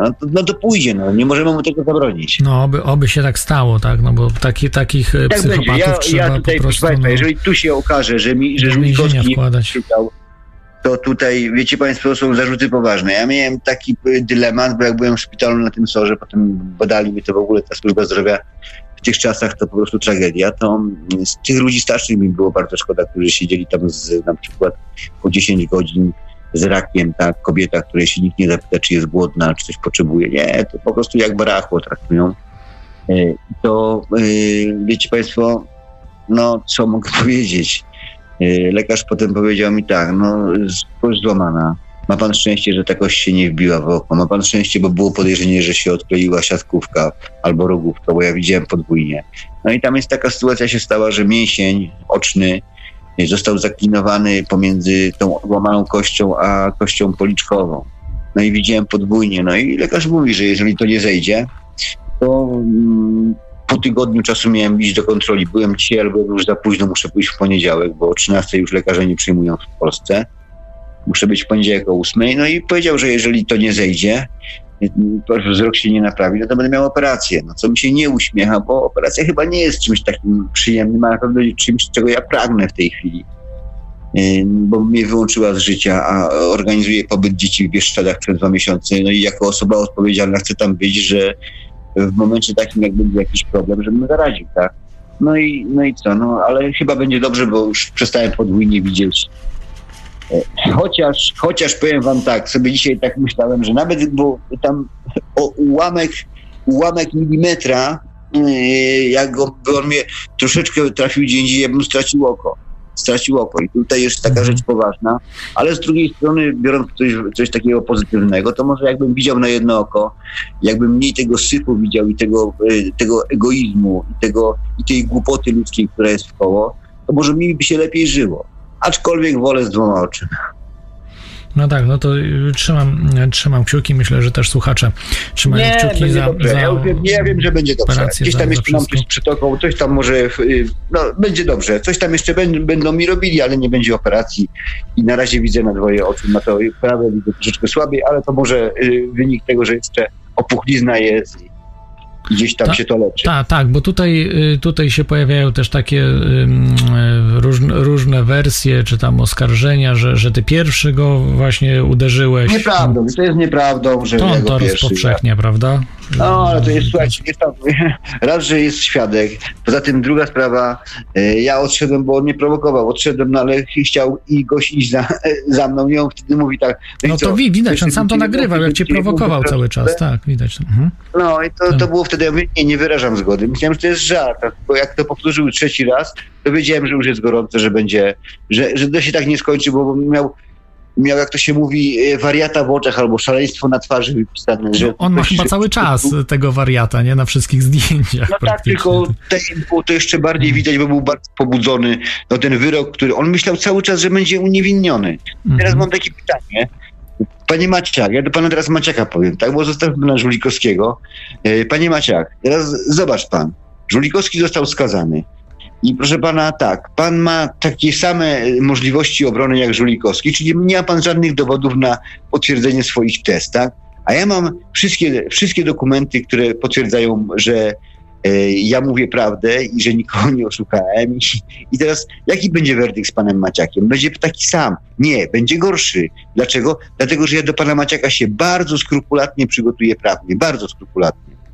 I pan Maciak dostanie w pieprz sądowe, ale to muszę zrobić, proszę państwa, dla zasady. Nie można bezkarnie oczerniać człowieka. Ja mam prawo, żeby bronić swojego imienia. Nikogo nie oszukałem. Nie zrobiłem sobie z tego tytułu, z tej sprawy sposobu na życie. A jeżeli uważacie, że sobie zrobiłem, to polecam wam, sami sobie zróbcie sposób na życie. I powiem państwu tak, i nie będę wam zazdrościł. Naprawdę nie będę miał radości. Tak, szczególnie, że właśnie ci ludzie nie tylko w twoją osobę uderzają, ale w dzieci pośrednio właśnie przez twoją fundację, prawda? No ludzie przestają ciebie wspierać, tam z tobą współpracować, podejrzewam, że takie sytuacje są, prawda? Przez tych właśnie ludzi, którzy takie rzeczy rozpowszechniają. Przede wszystkim oni sobie nie zdają sprawy z jednej rzeczy. Nie o to chodzi, że ja tracę wiarygodność i ludzie nie będą mnie wspierali, czy będą. I to nie jest najmniej ważne, bo wiecie państwo co, jak ja bym ze spokojnym sumieniem, wiedząc, że na przykład handel dziećmi pod postacią adopcji zagranicznych został wstrzymany w Polsce całkowicie, ja mogę tą fundację zamknąć. Żaden problem jest. Będę sobie pomagał w taki swój sposób, jak to robiłem przez lata. Ale chodzi o najważniejszą dla mnie tutaj, najważniejszym aspektem jest to, że na przykład dziecko albo osoby, które mają problemy z dziećmi, którym chcą zabrać dzieci, tak? Po takim materiale, na przykład chciały się do mnie zgłosić o pomoc i by ją uzyskały, a po takim materiale nie zgłoszą się i stracą to dziecko. Oni sobie z tego nie zdają sprawy, że oni tak naprawdę nie robią krzywdy mi. Oni robią tym dzieciom krzywdę. I na to pozwolić nie mogę. Jeszcze był taki youtuber Jack Kaleb, ale niestety sprawa padła z uwagi na to, że on jest Bielak. Anonimowy. A on nie jest anonimowy? Chyba Jacek Bielak się nazywa, tam gdzieś mieszka w Słubicach. On też tak się nie nazywa. Jeszcze jakoś Mizia się nazywa, ale już nie wiadomo. W każdym razie z uwagi na to, że nie miałem, ten to w ogóle, to już w ogóle gigant. On przebił Żulikowskiego, wszystkich przebił. To po prostu... Taka jest sytuacja, ale on wszystkich obmawia. Wiem, że znaczy wszystkich bardziej znanych, bo mnie tam na przykład nie, to Richosu nie zna, ale takich ludzi to wszystkich praktycznie obmawia. Tak, tak, mieszka w Görlitz, nie ustaliłem jego adresu i dokładnego nazwiska, także sprawa padła i tyle. Ale życie sprawiedliwe i kiedyś może jeszcze się uda ustalić jego dane i wrócimy do sprawy. A jak nie, to życie samo... Myślę, że jest sprawiedliwe i życie samo wyrówna. Dlatego, proszę państwa, powiem państwu tak, żebyście o mnie nie myśleli, nie mówili.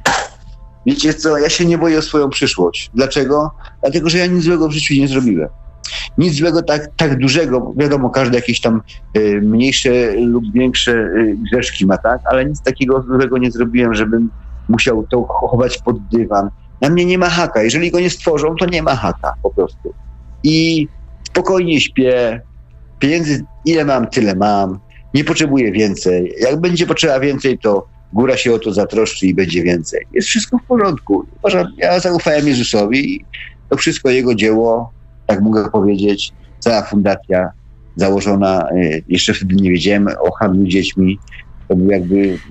To było jakby odczytanie jego planu w moim życiu, tak? Chciałem zwrócić uwagę społeczeństwa na los dzieci w domach dziecka, w katolickim społeczeństwie jak Polska, to tak trochę słabo to wygląda. No i tyle. Czyli tak, no tutaj można powiedzieć, że sprawy się dużo bardziej zagęszczają. Natomiast słuchaj, jeżeli mogę się zapytać o adopcje zagraniczne, co w tym temacie słychać? Bo cały czas jest, prawda, ta pandemia dookoła i tak dalej, czyli się jakby wydaje się, że troszkę wcześniej, prawda, w zeszłym roku ukróciła się ta sprawa mocno. A jak jest w tym roku? Jest, prawda, 25 czerwca. Pandemia pomogła. Adopcja zagraniczna. Czy w tej chwili, ale ta pandemia już tak jakby troszkę osłabła. Jak teraz jest? Jak teraz tą adopcją zagraniczną? Polskich dzieci wysyłanie? To teraz jest tak, że bo pandemia zablokowała to wszystko, że nie mogliśmy się przemieszczać i to tak gdzieś teraz się odblokowało to wszystko. Robią to po cichu, robią to. To są za duże pieniądze, żeby oni z tego zrezygnowali. Robią to w inny sposób, bo adopcje zostały wstrzymane tam do kilkudziesięciu dzieci w skali roku. Tam w zeszłym roku było chyba 19. 19 czy 16. Miało być 200, miało być ponad 300, a było 19, ale to nie ma znaczenia, bo i te 19, to nawet jak jedna będzie w tej formie, to tak nie można na to pozwolić. A teraz jak to się dzieje, no poszło, ruszyło, tak. Dzieci, które miały, wciąż dzieci wyjeżdżają, wciąż wyjeżdżają już w mniejszej ilości, no i dzieci, które potem nie mogą liczyć na pomoc polskiego rządu, nie mogą liczyć na nic, po prostu to są obywatele polscy małoletni, którzy pojechali za granicę, mają nowych rodziców i koniec. I ślad po nich ginie. Jednym się udaje, że trafiają do dobrych rodzin, prawdopodobnie. Jednym się udaje, że trafiają do dobrych burdeli, a jednym, że trafiają do złych burdeli. Albo na organy. Bo takie życie. No ale jak trafiają do burdeli, to chyba zawsze do złych burdeli trafiają przecież. No tak, ja to był sarkazm. No tak, to był sarkazm. Bo teraz, no co, ktoś może być wzburzony, że ja z taką łatwością o tym mówię. Wiecie państwo, to nie jest łatwe, po prostu ja muszę jakoś to wszystko zbuforować. Ja przez te 6 lat straciłem kupę zdrowia, bo się utożsamiałem z tym wszystkim emocjonalnie, a to się nie da, bo krzywda tych dzieci, ich tragedia, to u normalnego człowieka spowoduje chorobę. Mhm. Organizm się wykończy. I mi się tak stało, bo zacząłem, no takie rzeczy, reflux, żołądek mnie bolał, musiałem podejść do tego troszeczkę inaczej. Mm-hmm. Dużo się udało zrobić. No fajnie, generalnie jest fajnie, cieszę się. Ja cieszę się, że... Ale zostają ci cały czas krew, pot i łzy po prostu za twoją pracę. No ale to wszystko, dobro kosztuje. Czy to jest warte? Zło jest za darmo, tak, bo... tak zawsze jest właśnie, że dobro dużo, trzeba wysiłku na dobro, a zło jest za darmo. No dokładnie i wszystko, co jest łatwe, to nie jest dobre. A tutaj cena jest duża, jeżeli chodzi o moje życie osobiste, bo go nie ma i jakieś tam zdrowie, ale znowuż to, co się uda zrobić, no jedno dziecko się uratuje, to jest bezcenne i warto. Wiecie państwo, ja już mam swoje lata, gdzieś tam przeżyłem i przecież nie jest powiedziane, że ja muszę żyć 153 lata. Czy tam 98, tak? Ja może, no nic nie jest nam dane, nic się nie musiało zdarzyć, tak? I tak jestem wdzięczny, a te dzieci mają całe życie przed sobą. Nawet gdyby miało trwać 30-40 lat, to im warto pomóc i warto poświęcić swoje życie, żeby uratować jedno, dwoje, troje, czy tam 1000 dzieci. Na tą chwilę, jeżeli chodzi przez moje działania, to za granicę wyjechało około 1200 dzieci mniej. Tak? Z tego to jest tylko moja ocena. To jest moja ocena. Z tego 70% dzieci trafiłoby w złe miejsca, do złych ludzi. No to sobie sami odpowiedzcie państwo, czy nie było warto. No było warto. Oczywiście, że było warto. Drugi raz zrobiłbym to samo, jeszcze lepiej, może z jeszcze większą determinacją. I nie zrobiłbym jednego błędu podstawowego, znaczy dwóch błędów. Nie liczyłbym na to, że politycy się tym zajmą, że są uczciwi. To jest raz. A druga sprawa jest, że nie liczyłbym, że społeczeństwo jest empatyczne. A to by mi zaoszczędziło strasznie dużo rozczarowań, rozgoryczeń i jakichś zawiedzionych nadziei. No niestety jesteśmy teraz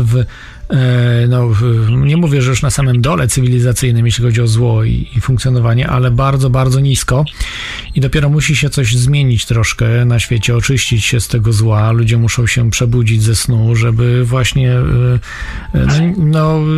po prostu zainteresowali się tym tematem. Ten temat praktycznie ludzi kompletnie nie obchodzi. I zresztą sam jak widzisz, prawda, jest hejt wobec ciebie, sami się ludzie nie zajmują tym tematem, mają to gdzieś. W tej chwili jest, z tego co słyszałem, nie wiem czy Pawle wiesz o tej sprawie, że podobno takie plotki są już, ja jestem już kilkanaście lat poza Polską, więc nie wiem jak jest w Polsce, bo tutaj tego nie ma, póki co na razie w Irlandii nie ma takich rzeczy, ale podobno szczepią dzieci w domach dziecka na tego COVID-a bez zgody. Znaczy właściwie bez dziecka zgody, ale za zgodą chyba kuratora, tak? Że kurator jak wyrazi zgodę, to wtedy to dziecko można szczepić. Czy to jest prawda? Czy bez zgody kurator dzieci... albo opiekun prawny, tak. I szczepią już w tej chwili na tego COVID-a, na te szczypawki od COVID-owych? Michał, zgadza się. Ja o tym wiedziałem wcześniej. Tylko teraz zobaczcie jedną rzecz.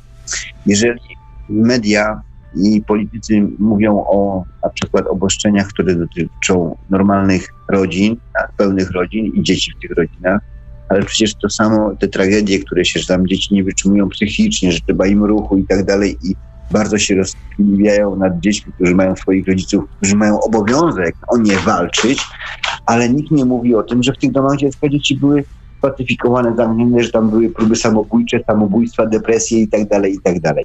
I tak samo, jeżeli chodzi o szczepionki. Dokładnie, ja o tym wiedziałem. Teraz się zgłosiła pani ze Stowarzyszenia Lekarzy Katolickich i Stowarzyszenie Lekarzy Polskich i chcą tą sprawę ruszyć. Ja im pomogę tą sprawę ruszyć. Chciałem to zrobić, tym, że czekałem na to, że będzie ktoś, kto mi pomoże, bo ja już sam nie ogarnę. Moja doba ma też 24 godziny na dobę, ja śpię po 3-4 godziny na dobę, pracuję 7 dni w tygodniu, jak trzeba. Dziś swoje rzeczy musiałem odsunąć, ale zdecydowałem odsunąć na dalszy plan, może kiedyś je zrobię, może nie. Bo one są mniej ważne, tak jak przed remont mieszkania, gdzieś tam sobie robię po 20 latach gdzieś tam remont mieszkania, no i myślałem, że on potrwa miesiąc czasu, a tu się okazuje, że pół roku i jestem normalnie daleko, daleko w tyle. Ale to nie jest ważne. Chodzi o to, że tak, są eksperymenty medyczne robione na dzieciach, tak samo jak na osobach starszych w domach opieki i tutaj trzeba zareagować. Także już ten czas przyszedł. Są osoby, które gdzieś tam to ruszają i ja chcę się w to zaangażować, chcę im pomóc. Czekałem na moment, aż będzie ktoś, kto mi pomoże samemu to zrobić, ale super się stało, że są dwa stowarzyszenia, gdzie są lekarze, medycy, osoby ze świata nauki, ze świata prawa, także to już będzie, ja tam się podzielę swoimi spostrzeżeniami, już tam z panią doktor psychiatrą rozmawiałem, powiedziałem co i jak, na co może liczyć, na co nie, jak to trzeba zrobić, żeby to się udało. No i jeżeli się zmobilizujemy, to będzie dobrze. Pomożemy tym dzieciom, ale taka jest prawda, te dzieci są szczepione, one nie mają prawa głosu. Tam albo kurator, albo opiekun prawny. Czasami... No to jest zbrodnia, bo przecież nie ma obowiązku szczepień absolutnie żadnego na to, a już szczepią dzieciaki przymusowo. To jest po prostu, ktoś powinien za to odpowiadać, tak? To nie jest w porządku. To jest, znaczy nie w porządku, to jest zło, czyste zło po prostu. No ale polski rząd i polskie społeczeństwo nie widzi w tym nic drożnego. No i tyle, a dzieci nie mają prawa głosu. No nie mają prawa głosu, bo co takie dziecko może powiedzieć? No tak jak z adopcjami właśnie zagranicznymi, prawda? Też nie mają prawa głosu, no. Nawet do wieku chyba 16, tak 17 lat mogą wysłać dziecko. No już młodzież praktycznie, prawda? Za granicę. Halo, Pawle? Jesteś? Tak. Dziecko, tak. Do pełnoletności. Ja mam taki przypadek, to dziewczynka już skończyła 16 lat i chcieli ją do Stanów wysłać, to Angela z Wrocławia. No, udało się ją uratować. Już jest teraz 18 lat, skończyła już. Teraz będzie miała mieszkanie socjalne swoje. No, warto było. Mam za to Angelę 2 sprawy karne we Wrocławiu. Jedną o zniesławienie ośrodka diakonii, Centrum Diakonii Edukacji, to jest tam, gdzie ona przebywała, bo że niby ja powiedziałem, że oni handlują dziećmi. Nie handlują dziećmi, bo są za głupi, żeby to robić, po prostu są za mali. Handlują dziećmi, im każą coś robić, oni to robią, współuczestniczą nieświadomie w tym procederze. No i druga sprawa prokuratorska, tam też jakieś zarzuty, że udostępniłem nagranie, takie, jakieś tam, coś to tam jest. No. Potem mam sprawę na Jasnej Górze. Także, wiecie Państwo, ja w tym tygodniu byłem 5 razy na komisariacie policji, 2 razy w prokuraturze przesłuchiwany. Tak sobie myślę, to ja teraz chcę pójść do pracy. Bardzo bym chciał, żeby jakiś pracodawca mnie zatrudnił, ubezpieczył. Ja będę na 8 godzin do pracy do niego przychodził. Ciekawe, co on powie, jak w tygodniu będę musiał 6 razy się zerwać, żeby iść na przesłuchanie. No, na pewno nie będzie zadowolony, także... No... A Pawle, tutaj się nie nudzę się, naprawdę nie nudzę się. Ciekawe rzeczy się dzieją wokół mojej osoby. No dobrze, to ja ci takie pytanie zadam, które nikt ci nie zadał zapewne, żeby troszeczkę tak bardziej wesoło. Z procesami. Więcej masz procesów, czy więcej założyłeś ludziom procesów? Jak to jest? Ja założyłem 3, czyli Maciakowi. Tylko 3?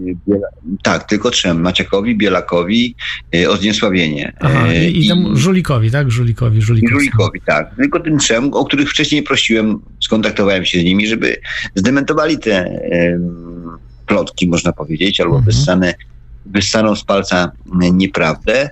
I nawet nie muszą mnie przepraszać, niech tylko przeproszą swoich tych internautów, których wprowadzili w błąd. I tyle. No to od wszystkich 3 został pokazany ten środkowy palec, tak? No i jeszcze Maciek w swojej bezczelności powiedział, nie takich jak ty, grubasów, załatwiałem w sądzie, to jest raz. No i zapytał się SMS-em, czy już dałem dokumenty, czy oddałem dokumenty Ewy Żarskiej, które z domu ukradłem, czyli że ja ją niby zamordowałem. To on to na antenie insynuował. Nie, to jest tak słabe, to jest tak płytkie, to jest tak głupie. Ja po prostu nawet nie chcę na ten temat rozmawiać. No co, ja nie mam przyjemności chodzić po sądach. To mnie włóczą jak... Czyli zdecydowanie więcej masz rozpraw. Jesteś jako oskarżony, czy jako oskarżają się? Oskarżony, tak? No mam tak chyba, myślę, że teraz na tą chwilę jako oskarżony to mamy z 9 spraw. 9, 10, może 11, już nawet tego nie liczę, po prostu tylko jest wezwanie, jakiś sąd, czy to jest Gorzów, Wrocław, Częstochowa, Katowice, Bielsko-Biała, no to te sprawy mam. No i co, wsiadam w pociąg, samochód, czy jadę na sprawę, no bo ja muszę, tak? Oni nie muszą, ale ja muszę. No i jadę, żeby nie dawać im pretekstu do tego, żeby mnie doprowadzili, a przy okazji jeszcze wtedy, żebym w entuzjazmie, w przypływie entuzjazmu do życia popełnił w celi samobójstwo. Tak, taka prawda, tak to wszystko jest. To jest tak śmieszne, rzeczywistość nie istnieje, system nie istnieje, on się wali. Policja nie istnieje, nawet nie potrafią dawać mandatów za maski. Teraz policjanci z drogówki są wkurzeni, bo teraz ostatnio rozmawiałem z takim znajomym z drogówki i mówi, kurwa, teraz to mamy przesrane, bo ja mówię, że drogówka taka najlepsza formacja, najbardziej uczciwa, a on mówi, teraz to się idzie za karę do drogówki, bo tylko my przynosimy kasę do budżetu, także mamy dyrektywy od góry, żeby walić równo. Tak, tutaj chciałem jeszcze się taką tej kwestią, ale mi wypadła w tym momencie, zaraz sobie przypomnę, tak czasem bywa, bo tu akurat jej nie zapisałem, ale sobie ją przypomnę. Jeżeli możemy jeszcze o mediach trochę porozmawiać, no bo jest dużo właśnie mediów, które przeciwko tobie działają, ale wiem, że Janusz Zagórski, tak, często tam robi czy z tobą audycję, czy zaprasza ciebie. Tak, rozmawiamy z Januszem. Tak. Tutaj jest chyba czy jeszcze ktoś jeszcze wspiera cię, czy zajmuje się tym tematem, prawda? No ten temat jest numer jeden pomaga w nagłośnieniu tematu jako jedyny. Aha. Jako nie ma innej osoby. No i nieskromnie powiem jeszcze ja, tak? Czyli 2 osoby na całą Polskę? No niemożliwe to jest. No tak to matematycznie wychodzi, chyba że ja nie umiem liczyć. No to jest straszne, bo tak jak widziałem, tutaj obserwowałem, adopcjami zagranicznymi nikt się nie zajmuje, bo nawet Patryk Wedga też się tym nie zajmował, bo niektórzy mówią, że on się zajmował tym. A skąd? Przecież on nawet tego słowa nie wypowiedział o adopcji zagranicznej. Czegoś takiego nawet nie użył, nie było. Także ja nikt się tym nie zajmuje tematem. Z którego miałem kontakt, ten film został, ja powiem tak, został zrobiony na zlecenie za zgodą. O, w ten sposób.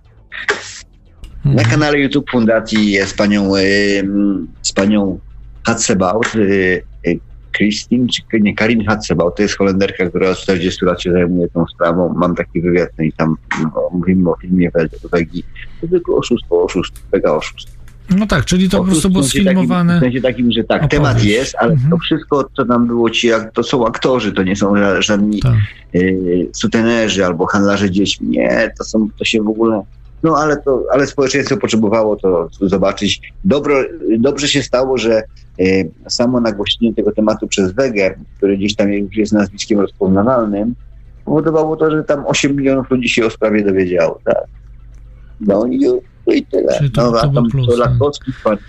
Ale dowiedzieli się, ale co ci ludzie robią?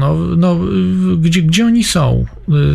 To jest zastanawiające, że tylko przed komputerem siedzą i tylko sobie coś czytają i klikają i hejtują. Nie mam pojęcia. Głupie, co oni robią. To jest... Przecież nie muszą ciebie wspierać, mogą sami zająć się tematem, mogą sami robić to, co ty robisz, prawda? Nikt nie broni, nikt nie blokuje im rąk, Najbardziej mi na tym zależy, żebyście nie robili tego przeze mnie, tylko robili to sami. Bardzo prosty sposób, proste dlaczego? Dlatego, że jak mnie braknie, to wy i tak to będziecie robili. A poza tym ja nie wszędzie będę mógł dotrzeć. Ja naprawdę mam tylko 2 ręce i moja doba ma 24 godziny. I tutaj, taka jest idea. Róbcie sami na własną rękę, organizujcie się, zakładajcie stowarzyszenie, fundację, co tam chcecie, albo idźcie do najbliższego domu dziecka i zapytajcie się, jakie mają potrzeby. Był 1 czerwiec, tak? O sprawie dzieci tak niewiele osób mówiło. Niestety jest to... A to chyba jest 1 czerwiec, to z tego co pamiętam, chociaż może mnie pamięć myli, że to jest Dzień Dziecka. Tak. A nawet 1 czerwca swego czasu, nie wiem czy teraz było też, dzieci zasiadały w parlamencie i przez jeden dzień było uczciwie. I dalej to jest? Bo wiem, że była tradycja. Czy dalej ona jest utrzymana? Tak, to była tradycja, do zeszłego roku była. Aha, przed pandemią jeszcze była, czyli 2 lata temu. A teraz w tym roku chyba nie powiem Państwu, bo ja nie oglądam telewizji w ogóle. Rozumiem, czyli po prostu jest, jeśli chodzi o media, jest bardzo marnie, czyli mam wrażenie, że kiedyś było troszkę lepiej w tym temacie, że jednak więcej ludzi wspierało Państwa, oczywiście, że było lepiej i teraz mówią. Państwa rozczaruje albo nie rozczaruje. Wiecie Państwo, wszystko ma swoje plusy i minusy, wszystkie ustroje też. Ustroje komunistyczne bardzo dobrze dbało dzieci, bardzo dobrze. Zabezpieczał ich tak. Dziećmi się w tak jawny sposób nie handlowało, w ogóle się nie handlowało. Gdzieś tam pewnie były jakieś tam próby przemytu, takie sporadyczne przypadki, ale nie tak jak teraz. I jest pewna granica, której się nie przekracza. Nawet przestępcy mają swój kodeks, że jest taka granica, której to są właśnie dzieci. Może, wiecie Państwo, nie jest dobrze robić uczciwie pieniądze na jakimś złodziejstwie, na handlu nielegalnym węglem, czymkolwiek. Nie jest dobrze, ale... Czerpać pieniądze, korzyści, handlując dziećmi, skrzywdzić dzieci. To już jest ten o jeden most za daleko. Tak, tak. Dobrze. Pawle, może pozwolisz, ja uruchomię linię telefoniczną i Skype'a, jeżeli ktoś by chciał zadzwonić, zadać jakieś pytanie, tylko bez żadnego trollowania, będę od razu rozłączał jakichś tam troli różnych hejterów. Telefon 33 44 54 327 i Skype toriahosu.com, jeżeli ktoś chciałby tutaj zadzwonić. A ja jeszcze bym się ciebie zapytał o może tak dalej o przyszłość, prawda? No bo mamy w tej chwili bardzo ciężki czas tej pandemii, planowanej pandemii przez elity światowe. Także no z jednej strony, prawda, jest tutaj taki plus, że te adopcje zagraniczne się zmniejszyły, ale tak mówiłeś, że one dalej są, prawda? Zmniejszyły się, ale dalej dzieciaki są wysyłane. Zmniejszyły się, ale są, ale generalnie handel dziećmi, ten, który jakby niby się zmniejszył pod postacią adopcji, on przybrał inną formę. Ja wiem, jaką formę, nie będę teraz się na ten temat wypowiadał, bo to nie o to chodzi, żeby ci ludzie wiedzieli, że ludzie wiedzą. To są tak duże pieniądze, wiecie państwo, przestępcy nie rezygnują ze źródeł dochodu. Jeżeli się prawo zmienia i im blokuje, tak to starają się jej obejść i obchodzą to prawo. Obchodzą w bardzo, bardzo prosty i oczywisty sposób. I to jest bardzo łatwe do zrobienia. Bardzo łatwe, a prawo mogło, gdyby tylko była wola ze strony rządzących, prawo by mogło to wszystko bardzo ładnie i bardzo szybko zablokować, no ale nie ma woli. Wśród rządzących nie ma woli, żeby dzieci mogły być bezpieczne. Niezależnie. Część pewnie nie wie, parlamentarzystów, znaczy bo są nieuważni, bo nie czytają pism, które do nich wysyłam, tak? Buta i jeszcze raz chamstwo to jest takie, że jeżeli chodzi o polski establishment parlamentarny, to że to po prostu jest tragedia. Tragedia. No ale co? Mhm. No tak, a co z przyszłością? No bo po prostu w tej chwili podejrzewa się, że wchodzi nowy porządek świata, będą nowe porządki.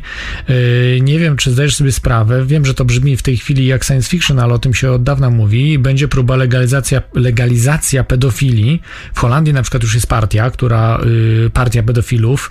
Jest dużo organizacji też powiązanych z tym LGBT i tak dalej. Ludzi, którzy wspierają po prostu pedofilię. Na razie zmniejszanie, prawda, wieku współżycia, a później oni chcą dokładać do tego rzeczy, które się dzisiaj nie śnią ludziom, ale powoli ludzi po prostu przyzwyczaić do tego. Na razie jest, prawda, takie tresowanie ludzi, ale powoli to po prostu wchodzi. No już w szkołach, prawda, nauka dzieci, tam 4-letnich masturbacji, 6-letnich masturbacji i tak dalej. Tego typu rzeczy, które są, nie wiem, 50 lat temu za tylko próbę wprowadzenia czegoś takiego to było więzienie.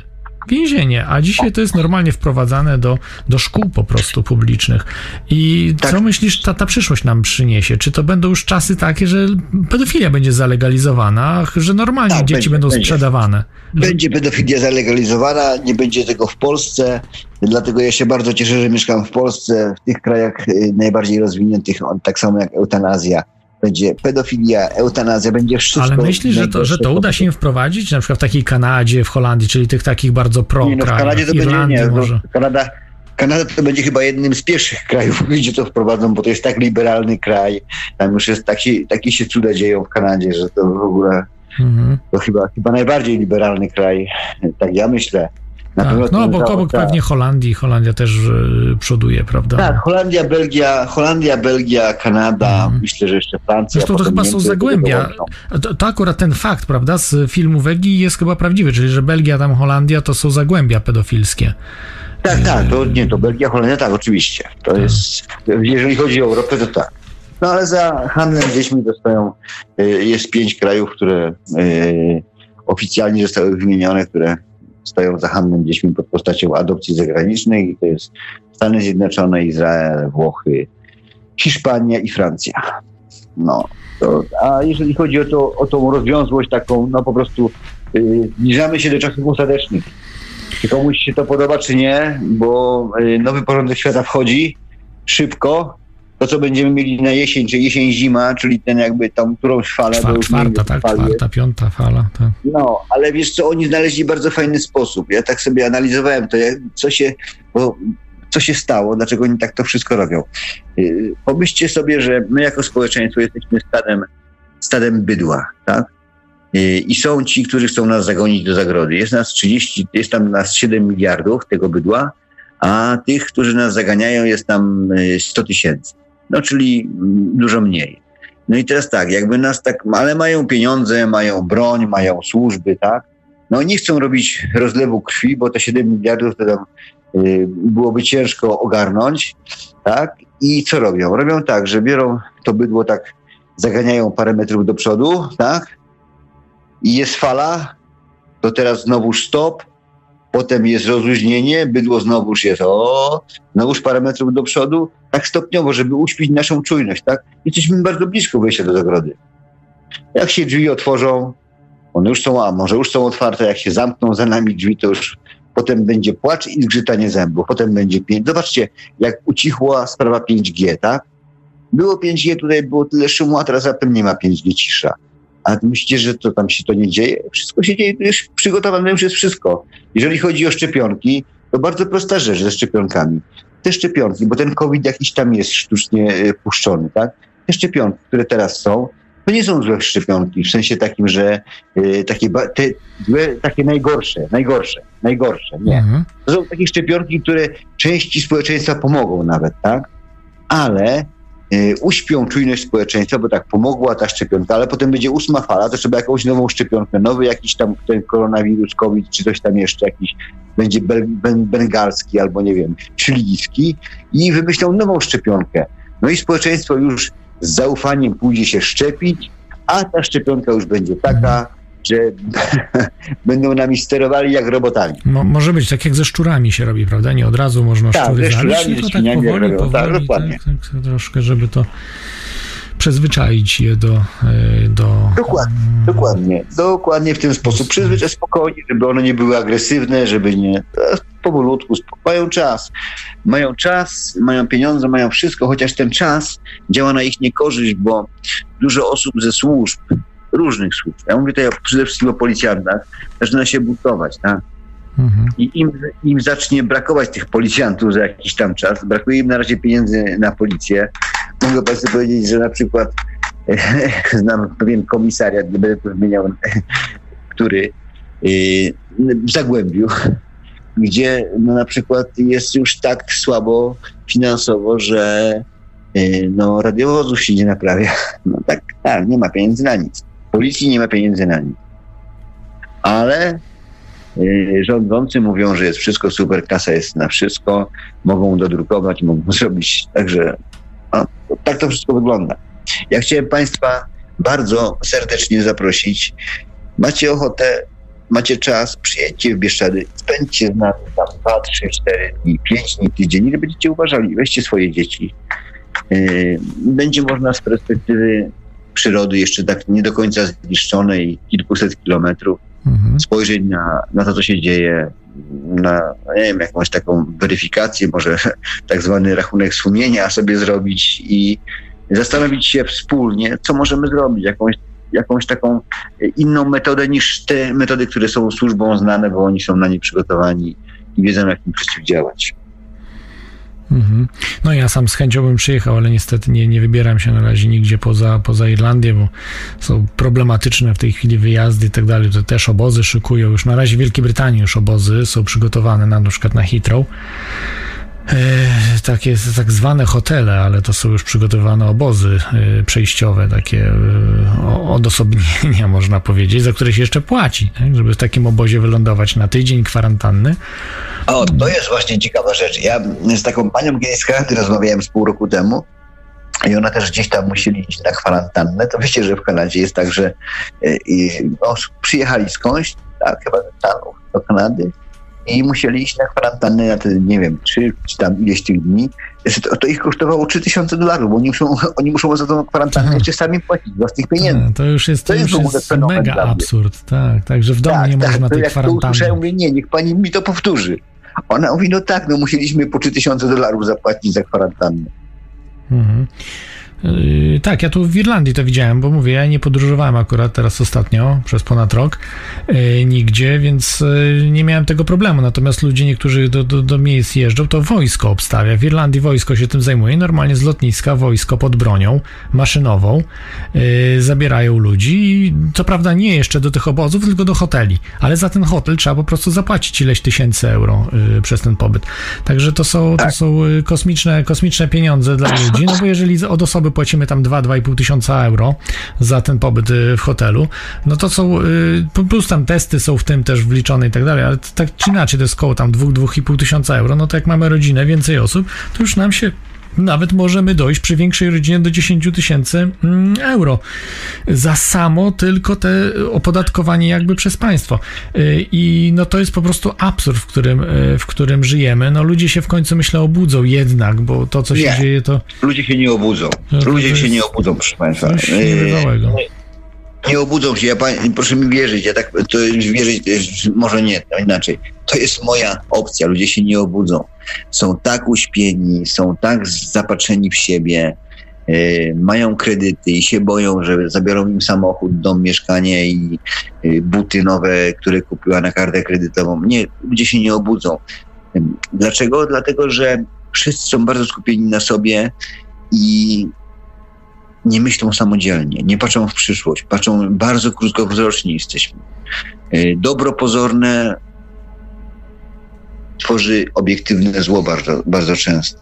Tylko ono jest w dalszej perspektywie, tak samo jak obiektywne zło, pozorne zło może tworzyć w dalszej perspektywie obiektywne dobro. A ludzie tego nie widzą, bardzo płytko żyją, tak, nie wszyscy, ale duża część społeczeństwa bardzo płytko żyją, bardzo konsumpcyjnie. No po prostu daliśmy się zagonić. Zagonić w taki konsumpcyjny zaułek życia, gdzie jak Quo Vadis byłoby taki odwieczny dylemat, przed którym człowiek stoi, czyli być czy mieć, tak? No ludzie wybrali mieć, ale przecież, wiecie państwo, ja tak mówię, przecież można być, tak? Ale też mieć, bo jak będziesz człowiekiem z zasadami, będziesz człowiekiem honoru, to będziesz miał, może nie dużo pieniędzy, ale będziesz miał spokojny sen i czyste sumienia. Czy to jest coś cenniejszego? Myślę, że nie, przynajmniej dla mnie, ale ja się mogę mylić. Mhm. No zobaczymy, jak będzie. No ja jeszcze pozytywnie o tyle myślę, że jednak ludzie mogą troszkę... Jest szansa, że może, bo to nie chodzi, żeby wszyscy, czy nawet połowa się obudziła, no ale chociaż te 10%, żeby 10% ludzi... Oj, to by było super, 10% to jest naprawdę... Tak. Żeby 10% ludzi jednak wzięło sprawy w swoje ręce, obudziło się z tego snu, byłoby bardzo dobrze. No i a na ulicę przynajmniej parę procent ludzi wyszło. Ja nie mówię, że 10% na ulicach ma być, ale no parę procent, a nie tak, że tutaj w Irlandii 500 osób wychodzi protestować przeciwko tym obostrzeniom, czy w Polsce powiedzmy 10 tysięcy w Polsce. To są zbyt małe liczby, żeby cokolwiek zmienić, bo już zauważmy, że 10% ludzi to jest jakieś powiedzmy ponad 3 miliony osób, nie licząc dzieci tam dorosłych, 3 miliony osób powiedzmy, natomiast jeśli chodzi o 1%, no to mamy 300 tysięcy osób, czyli 1% jeśli by wyszedł na ulicę, to byśmy mieli 300 tysięcy ludzi, tak? W Warszawie na protestach czy gdzieś. Pięknie, ale a to jest tylko 1%. Więc no, ja myślę, że mogą takie rzeczy. Kiedyś ludzie młodzi, co prawda, protestowali przeciwko ACTA, no i wyszło kilkadziesiąt tysięcy osób, przecież na sprawa taka, no dosyć miałka, no prawa autorskie, prawda, w internecie, że internet trochę chcieli ocenzurować i ludzie jednak masowo wyszli na ulicę. Tutaj jest dużo poważniejsza sprawa, bo to dotyczy każdego człowieka, nie tylko internautów i dotyczy każdego aspektu życia, praktycznie każdego, no więc to jest istotne. Ale troszkę odbiegliśmy od tematu. Jeżeli możemy wrócić do spraw dzieci, jak Pawle oceniasz domy dziecka dzisiaj? Czy jest troszkę lepiej w domach dziecka w tej pandemii, że może, nie wiem, więcej trochę jest pieniędzy, czy mniej? Czy jest dużo gorzej? Mhm. Ja może Państwu powiem taką rzecz, bo do mnie dzwonią teraz, bo każdy dom dziecka w Polsce otrzymał informację, że może w Bieszczady przyjechać. Ja Państwu powiem, te domy dziecka, które do mnie dzwonią, bo tak powiedzmy sobie z 10 domów dziecka się dziennie, może 7 średnio kontaktuję, tak? To powiem Państwu, że w 50% to usłyszałem, że z nieba Pan nam spadł, tak? Bo na przykład mamy, daję teraz przykład taki, który się powtórzył kilka razy, bo wie pan, mamy teraz wakacje, jest ta pandemia, myśmy dzieciom nic nie zabezpieczyli, a robimy remont, malujemy pomieszczenia tam, pokoje, tak? No i fajnie by było, żeby z dzieci na 10 dni zniknęły i żebyśmy to mogli zrobić sprawnie i szybko. No i bardzo są zdziwieni, że oni nie muszą za to nic płacić, bo jedynym kosztem, jakim ponosi dom dziecka, placówka, to jest dojazd i powrót. To chcę, żeby zrobili na swój koszt. Państwo polskie ma pieniądze, oni dostają te pieniądze. To niech sobie zapłacą za przyjazd, a tam już pobyt, czyli spanie i wyżywienie. No i atrakcje, które ja będę proponował, to już wszystko bierzemy. Fundacja bierze na siebie. Powiedzmy, że bierzemy, aczkolwiek mógłbym tu użyć liczby pojedynczej. No dobra, czyli bierzemy na siebie. No i to nie jest dobrze. Nie, coraz więcej rzeczy brakuje w domach dziecka, niż brakowało wcześniej. Mhm. No, to jest straszna sprawa, bo bardzo, bardzo żal, prawda, jest tych dzieciaków, które muszą, nie dość, że ciężkie czasy są, to jeszcze dla ludzi, którzy mają bardzo mało, jest jeszcze gorzej, prawda, tak. Dla wszystkich, bo w tej chwili czasy są trudne, a jest zdecydowanie im ktoś, tak jak mówi się w tej chwili w krajach trzeciego świata, znowu głód jest totalny, bo brakuje żywności na świecie, zaczęło brakować i w tamtych regionach po prostu zupełnie już brakuje jedzenia, prawda, bo ceny żywności podskoczyły bardzo w górę i nas jeszcze stać, prawda, na wyżywienie się w Polsce, w Europie, ale w Afryce, w Azji, w różnych tam krajach, tam to dopiero po prostu bieda wystrzeliła i jest naprawdę bardzo, bardzo ciężko. To, co globaliści robili, ale oni się nie przejmują, oni chcą zresztą większość ludzi, prawda, wymordować na świecie. Oni się nie przejmują w ogóle ludźmi, tym bardziej, prawda, z trzeciego świata ludźmi. To jest straszne. No i to jest też straszne, że ludzie śpią, nie? Że to jest... Mam wrażenie, że kiedyś było jednak trochę lepiej, że sam, Pawle, byłeś lepiej oceniany, że więcej ludzi się interesowało tematem. W tej chwili, jeśli chodzi o domy dziecka, właśnie adopcje zagraniczne, tego typu tematy praktycznie, nie dość, że nie istnieją w publicznym dyskusji, to ludzie się kompletnie tymi tematami nie interesują. Ja nie znam ani jednej osoby, która by... Ale mam nadzieję, że są, tylko po prostu ja nie mam czasu, żeby internet przeglądać. Ani jednej, organizacji, która by, youtubera, który by starał się tą sprawę nagłośnić, zajmował się, i również pisał zawiadomienia, korespondował z politykami, którzy mogą tylko oni mogą im pomóc. Wiesz, im, czyli dzieciom, albo zwyczajnie załatwić tą sprawę, jak należy. Tak to po prostu temat jest zablokowany. Handel ludźmi, w tym handel dziećmi pod każdą postacią jest największym biznesem na świecie, najłatwiejszym, jeżeli chodzi o taką globalizację i najbardziej dochodowym. Tyle. Państwu powiem tak, w tym materiale z panią Karin Hatzebaut ja takiego zdania użyłem. Kobieta, która zajmuje się tematem 40 lat, pisała wiele książek. I ja powiedziałem takie zdanie, pedofile rządzą światem, a powiedziała tak, tak jest. Mhm.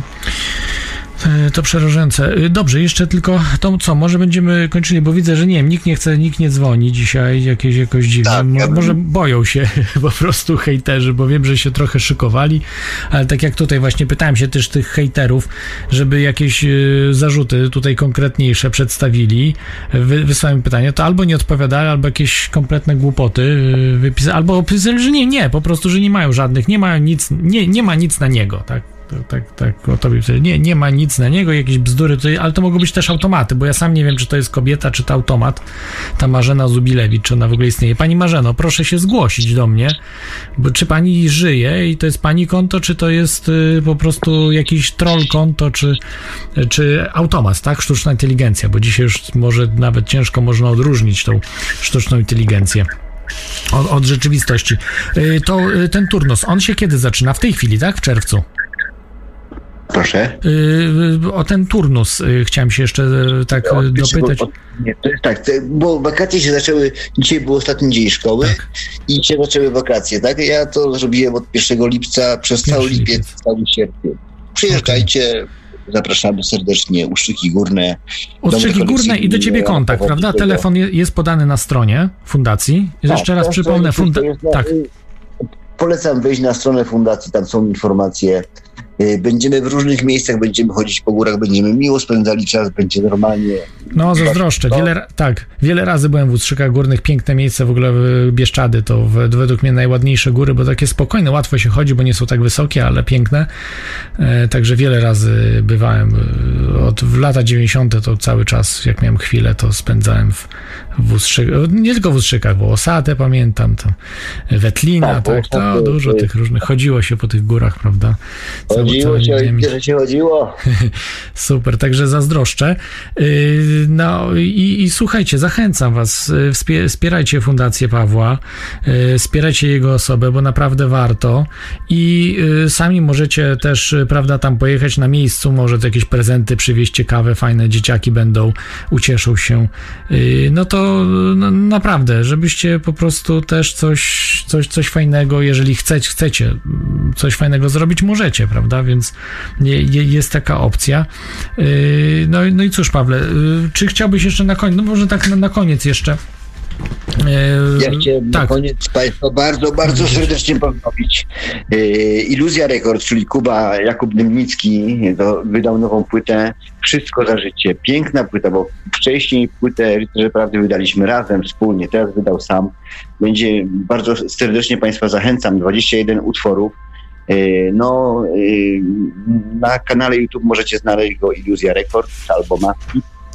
Jakbyście chcieli taką płytę kupić, Kubie pomóc, żeby 30 zł, fajna okładka z tekstami, tak naprawdę profesjonalnie zrobiona, włożył w to serce, mądre piosenki, mądry przekaz, który może Państwa pobudzić do refleksji nad swoim życiem, może Państwu pomóc.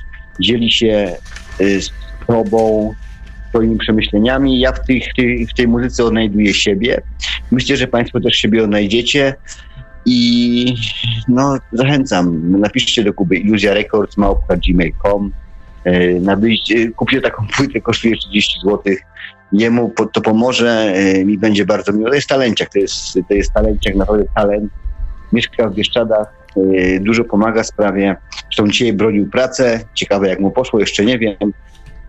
No i co? Ja chciałem Państwu bardzo serdecznie podziękować za wszystko. Chciałem przede wszystkim podziękować tym ludziom, którzy gdzieś tam w mojej intencji się modlą, bo modlitwa jest najpotężniejszą bronią. Jeżeli ktoś nie modlił się jeszcze, a mógłby, to bardzo, bardzo proszę. No i co? I do zobaczenia w Bieszczadach. Mhm. Dzięki, Pawle. Jeszcze przypomnę, bo zawsze czegoś zapomniałem, stronę fundacji fundacjadobregopasterza.pl fundacjadobregopasterza.pl tak. Dokładnie. To jest strona i jest kontakt, prawda, bo też widzę tutaj, wchodzę na kontakt, jest telefon do ciebie, to jest do ciebie, tak? Ten telefon, który jest podany. Tak. Można się z tobą skontaktować, więc naprawdę, no to jest warto pomagać, warto się kontaktować, warto się, tak jak dzisiaj jest takie modne słowo, kamracić, tak? Czyli razem się gromadzić, bo musimy po prostu razem się organizować, bo nas system po prostu zgniecie, pojedynczo nas po prostu wszystkich wygniecie, zniszczy i nikt nie będzie po nas płakał, także naprawdę musimy razem działać w zorganizowany sposób, no i cóż, i wspierać się nawzajem. Słuchaj, Pawle, no to ja jeszcze raz bardzo dziękuję, no i życzę powodzenia, żeby udał się cały turnus, żeby wszystko było w porządku. Ja się tam odezwę telefonicznie, jeśli tylko Zapraszam. Tak, zapraszam również na kanał YouTube Fundacji. Tam czasami go blokują, teraz jest znowu zablokowany, bardziej zablokowany, nie zablokowany, ale gdzieś tam informacje są na bieżąco, o tym mówię, co się dzieje mniej więcej. No i co? Do zobaczenia w Bieszczadach. Dziękuję Państwu. Michał, dziękuję Tobie w imieniu dzieci, bo każda taka audycja gdzieś tam pomaga. Ktoś usłyszy, coś będzie chciał zrobić, nawet w swoim lokalnym, najbliższym środowisku, żeby pomóc dzieciom. Ja tak na sam koniec powiem, zacytuję Jana Pawła II, który powiedział taką rzecz do nas. Nie ma nie naszych dzieci, wszystkie dzieci są nasze. Nie ma znaczenia, czy to jest wasze dziecko, które urodziliście, czy z rodziny, czy to jest dziecko z domu dziecka. One są nasze, mamy obowiązek o nie zadbać. Obowiązek. I tutaj nie uciekajmy przed tym obowiązkiem, bo to chyba nie jest dobre. Dziękuję serdecznie, pozdrawiam wszystkich. Dobrej nocy. Dzięki Pawle, dobrej nocy i no, wszystkiego dobrego, zdrowia także też życzę Ci. Oczywiście. Trzymaj się Pawle, cześć. Dobrze, także to zakończyliśmy. Ja też już będę kończył audycję dzisiejszą, no z pewnymi problemami, słuchajcie, nie wiem co się działo, bo testowałem sprzęt cały wcześniej i wszystko jest ok. Jest duży problem, że Paweł był dobrze słyszalny, dzisiaj gość był dobrze słyszalny, ale on nie słyszał i dlatego się nie zgłaszał, dlatego to po prostu musiałem tam zgłośnić po prostu już na niebotyczne, że było totalne i pomimo to, że było super głośno, nie wiem, 10 razy bardziej czy 20 razy bardziej niż powinno być, to i tak ledwo słyszał, tylko że słyszał też ten głos przesterowany, czyli taki niewyraźny. Ja też może tak mnie prosił, żeby wyraźniej mówić, wolniej i no chyba też nie dotrzymałem tego, bo leciałem z pytaniami, no, ale okej, mam nadzieję, że wszystko się później ułożyło, się słyszeliśmy w miarę, ale najważniejsze, że Pawła było bardzo dobrze słychać, dzisiejszego gościa, także bardzo dziękuję, że byliście, słuchajcie, zawsze nie ufajcie nikomu, zawsze wszystko sprawdzajcie i idźcie za głosem serca, za tym, co mówi wam, no czasem rozum, ale też i serce podpowiada, tak, gdzie jest. Bo naprawdę można wielu ludzi skrzywdzić. Ja tam się nie przejmuję, jak tam, wiecie, te fake newsy na mój temat były rzucane, czy na innych ludzi są, tylko że ważne, że możecie komuś innemu zaszkodzić, tak? Tak jak na przykład, nie wiem, że tutaj w domu chcieli mi szyby wybijać za to, jakieś, no różne takie rzeczy, wiecie, naprawdę uspokójcie te... Pójdźcie i globalistom wybijcie szyby, Rothschildom, jakimś tym ludziom, którzy robią to, co mamy dookoła, ale nie pójdziecie, wy będziecie woleli, po prostu coś w internecie wam napisze ktoś i od razu pójdziecie i będziecie, nie wiem, kogoś chcieli zabić i tak dalej.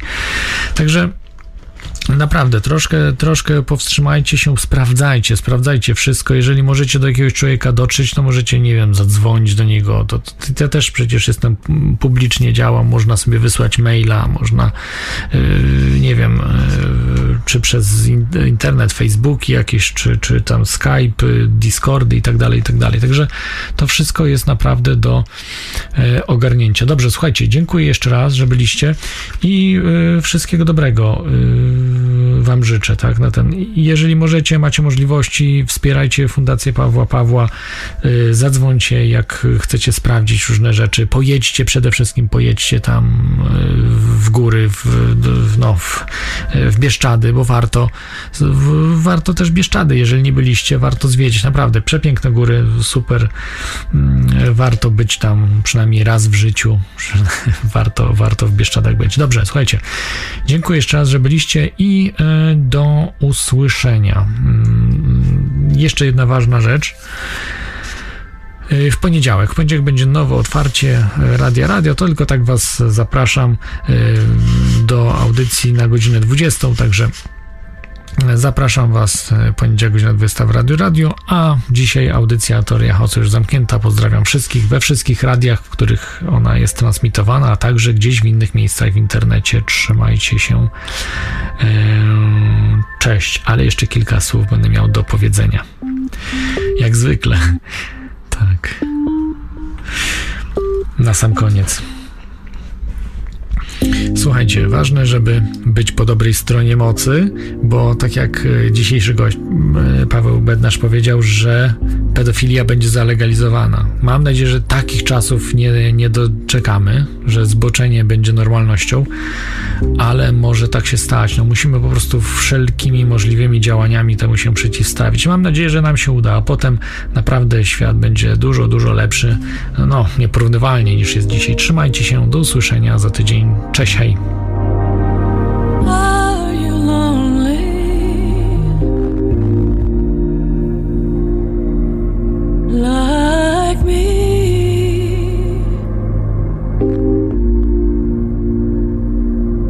When there's no one around for you to talk with,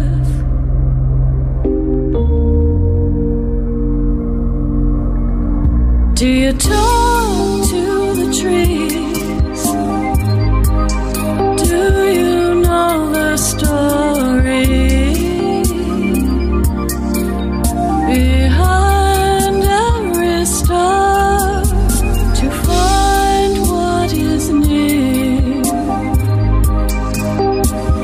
Travel too far.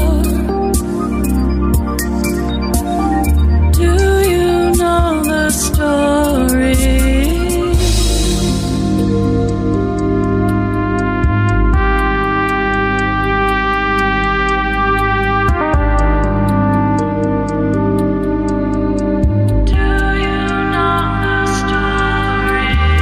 Do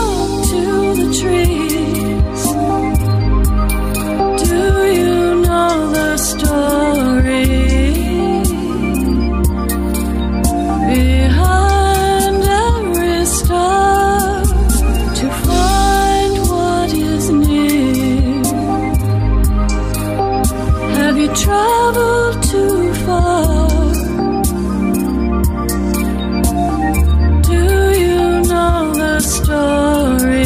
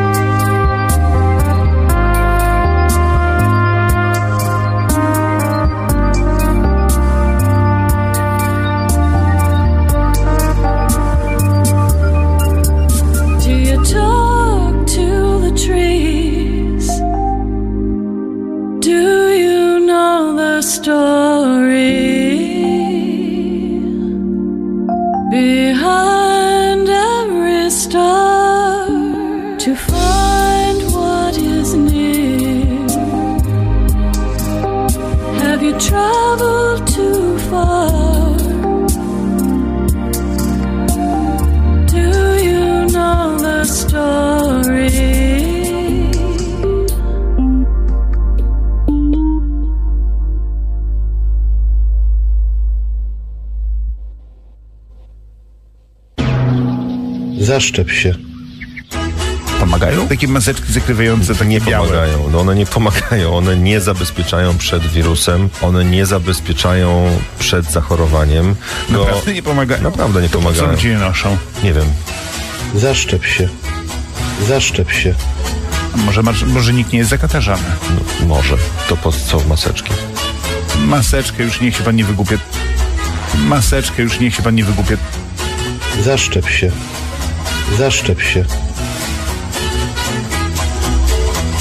Nie ma się co dziwić. Przy niedotlenionym mózgu pacjenci zachowują się różnie. To nie jest ich wina. Tam nie ma tu żadnego leśnika? Zaszczep się. Zaszczep się. Nie ma, no dobra. Nie odstrzeli mnie, bo ja kocham zwierzęta, więc... Ludzi też zresztą. Maseczkę już niech się pan nie wygłupie. Maseczkę już niech się pan nie wygłupie. Tak na szybko to też ma informacje dla antyszczepionkowców i antykowidowców. Gdybyście chcieli skontaktować się z Billem Gatesem, to można przeze mnie. Mogę wam też użyczyć tak z organizmu sieci 5G. Zaszczep się. Zaszczep się. Jak się masz, kochanie, jak się... Przepraszam, że teraz nie mówiłem. Przez chwilę właśnie dostawałem autyzmu. Maseczkę już niech się pan nie wygłupie. On jest w odwrocie. Zaszczep się. Już teraz nie trzeba się jego bać. Trzeba pójść na wybory. Tłumnie. 12 lipca. Zaszczep się.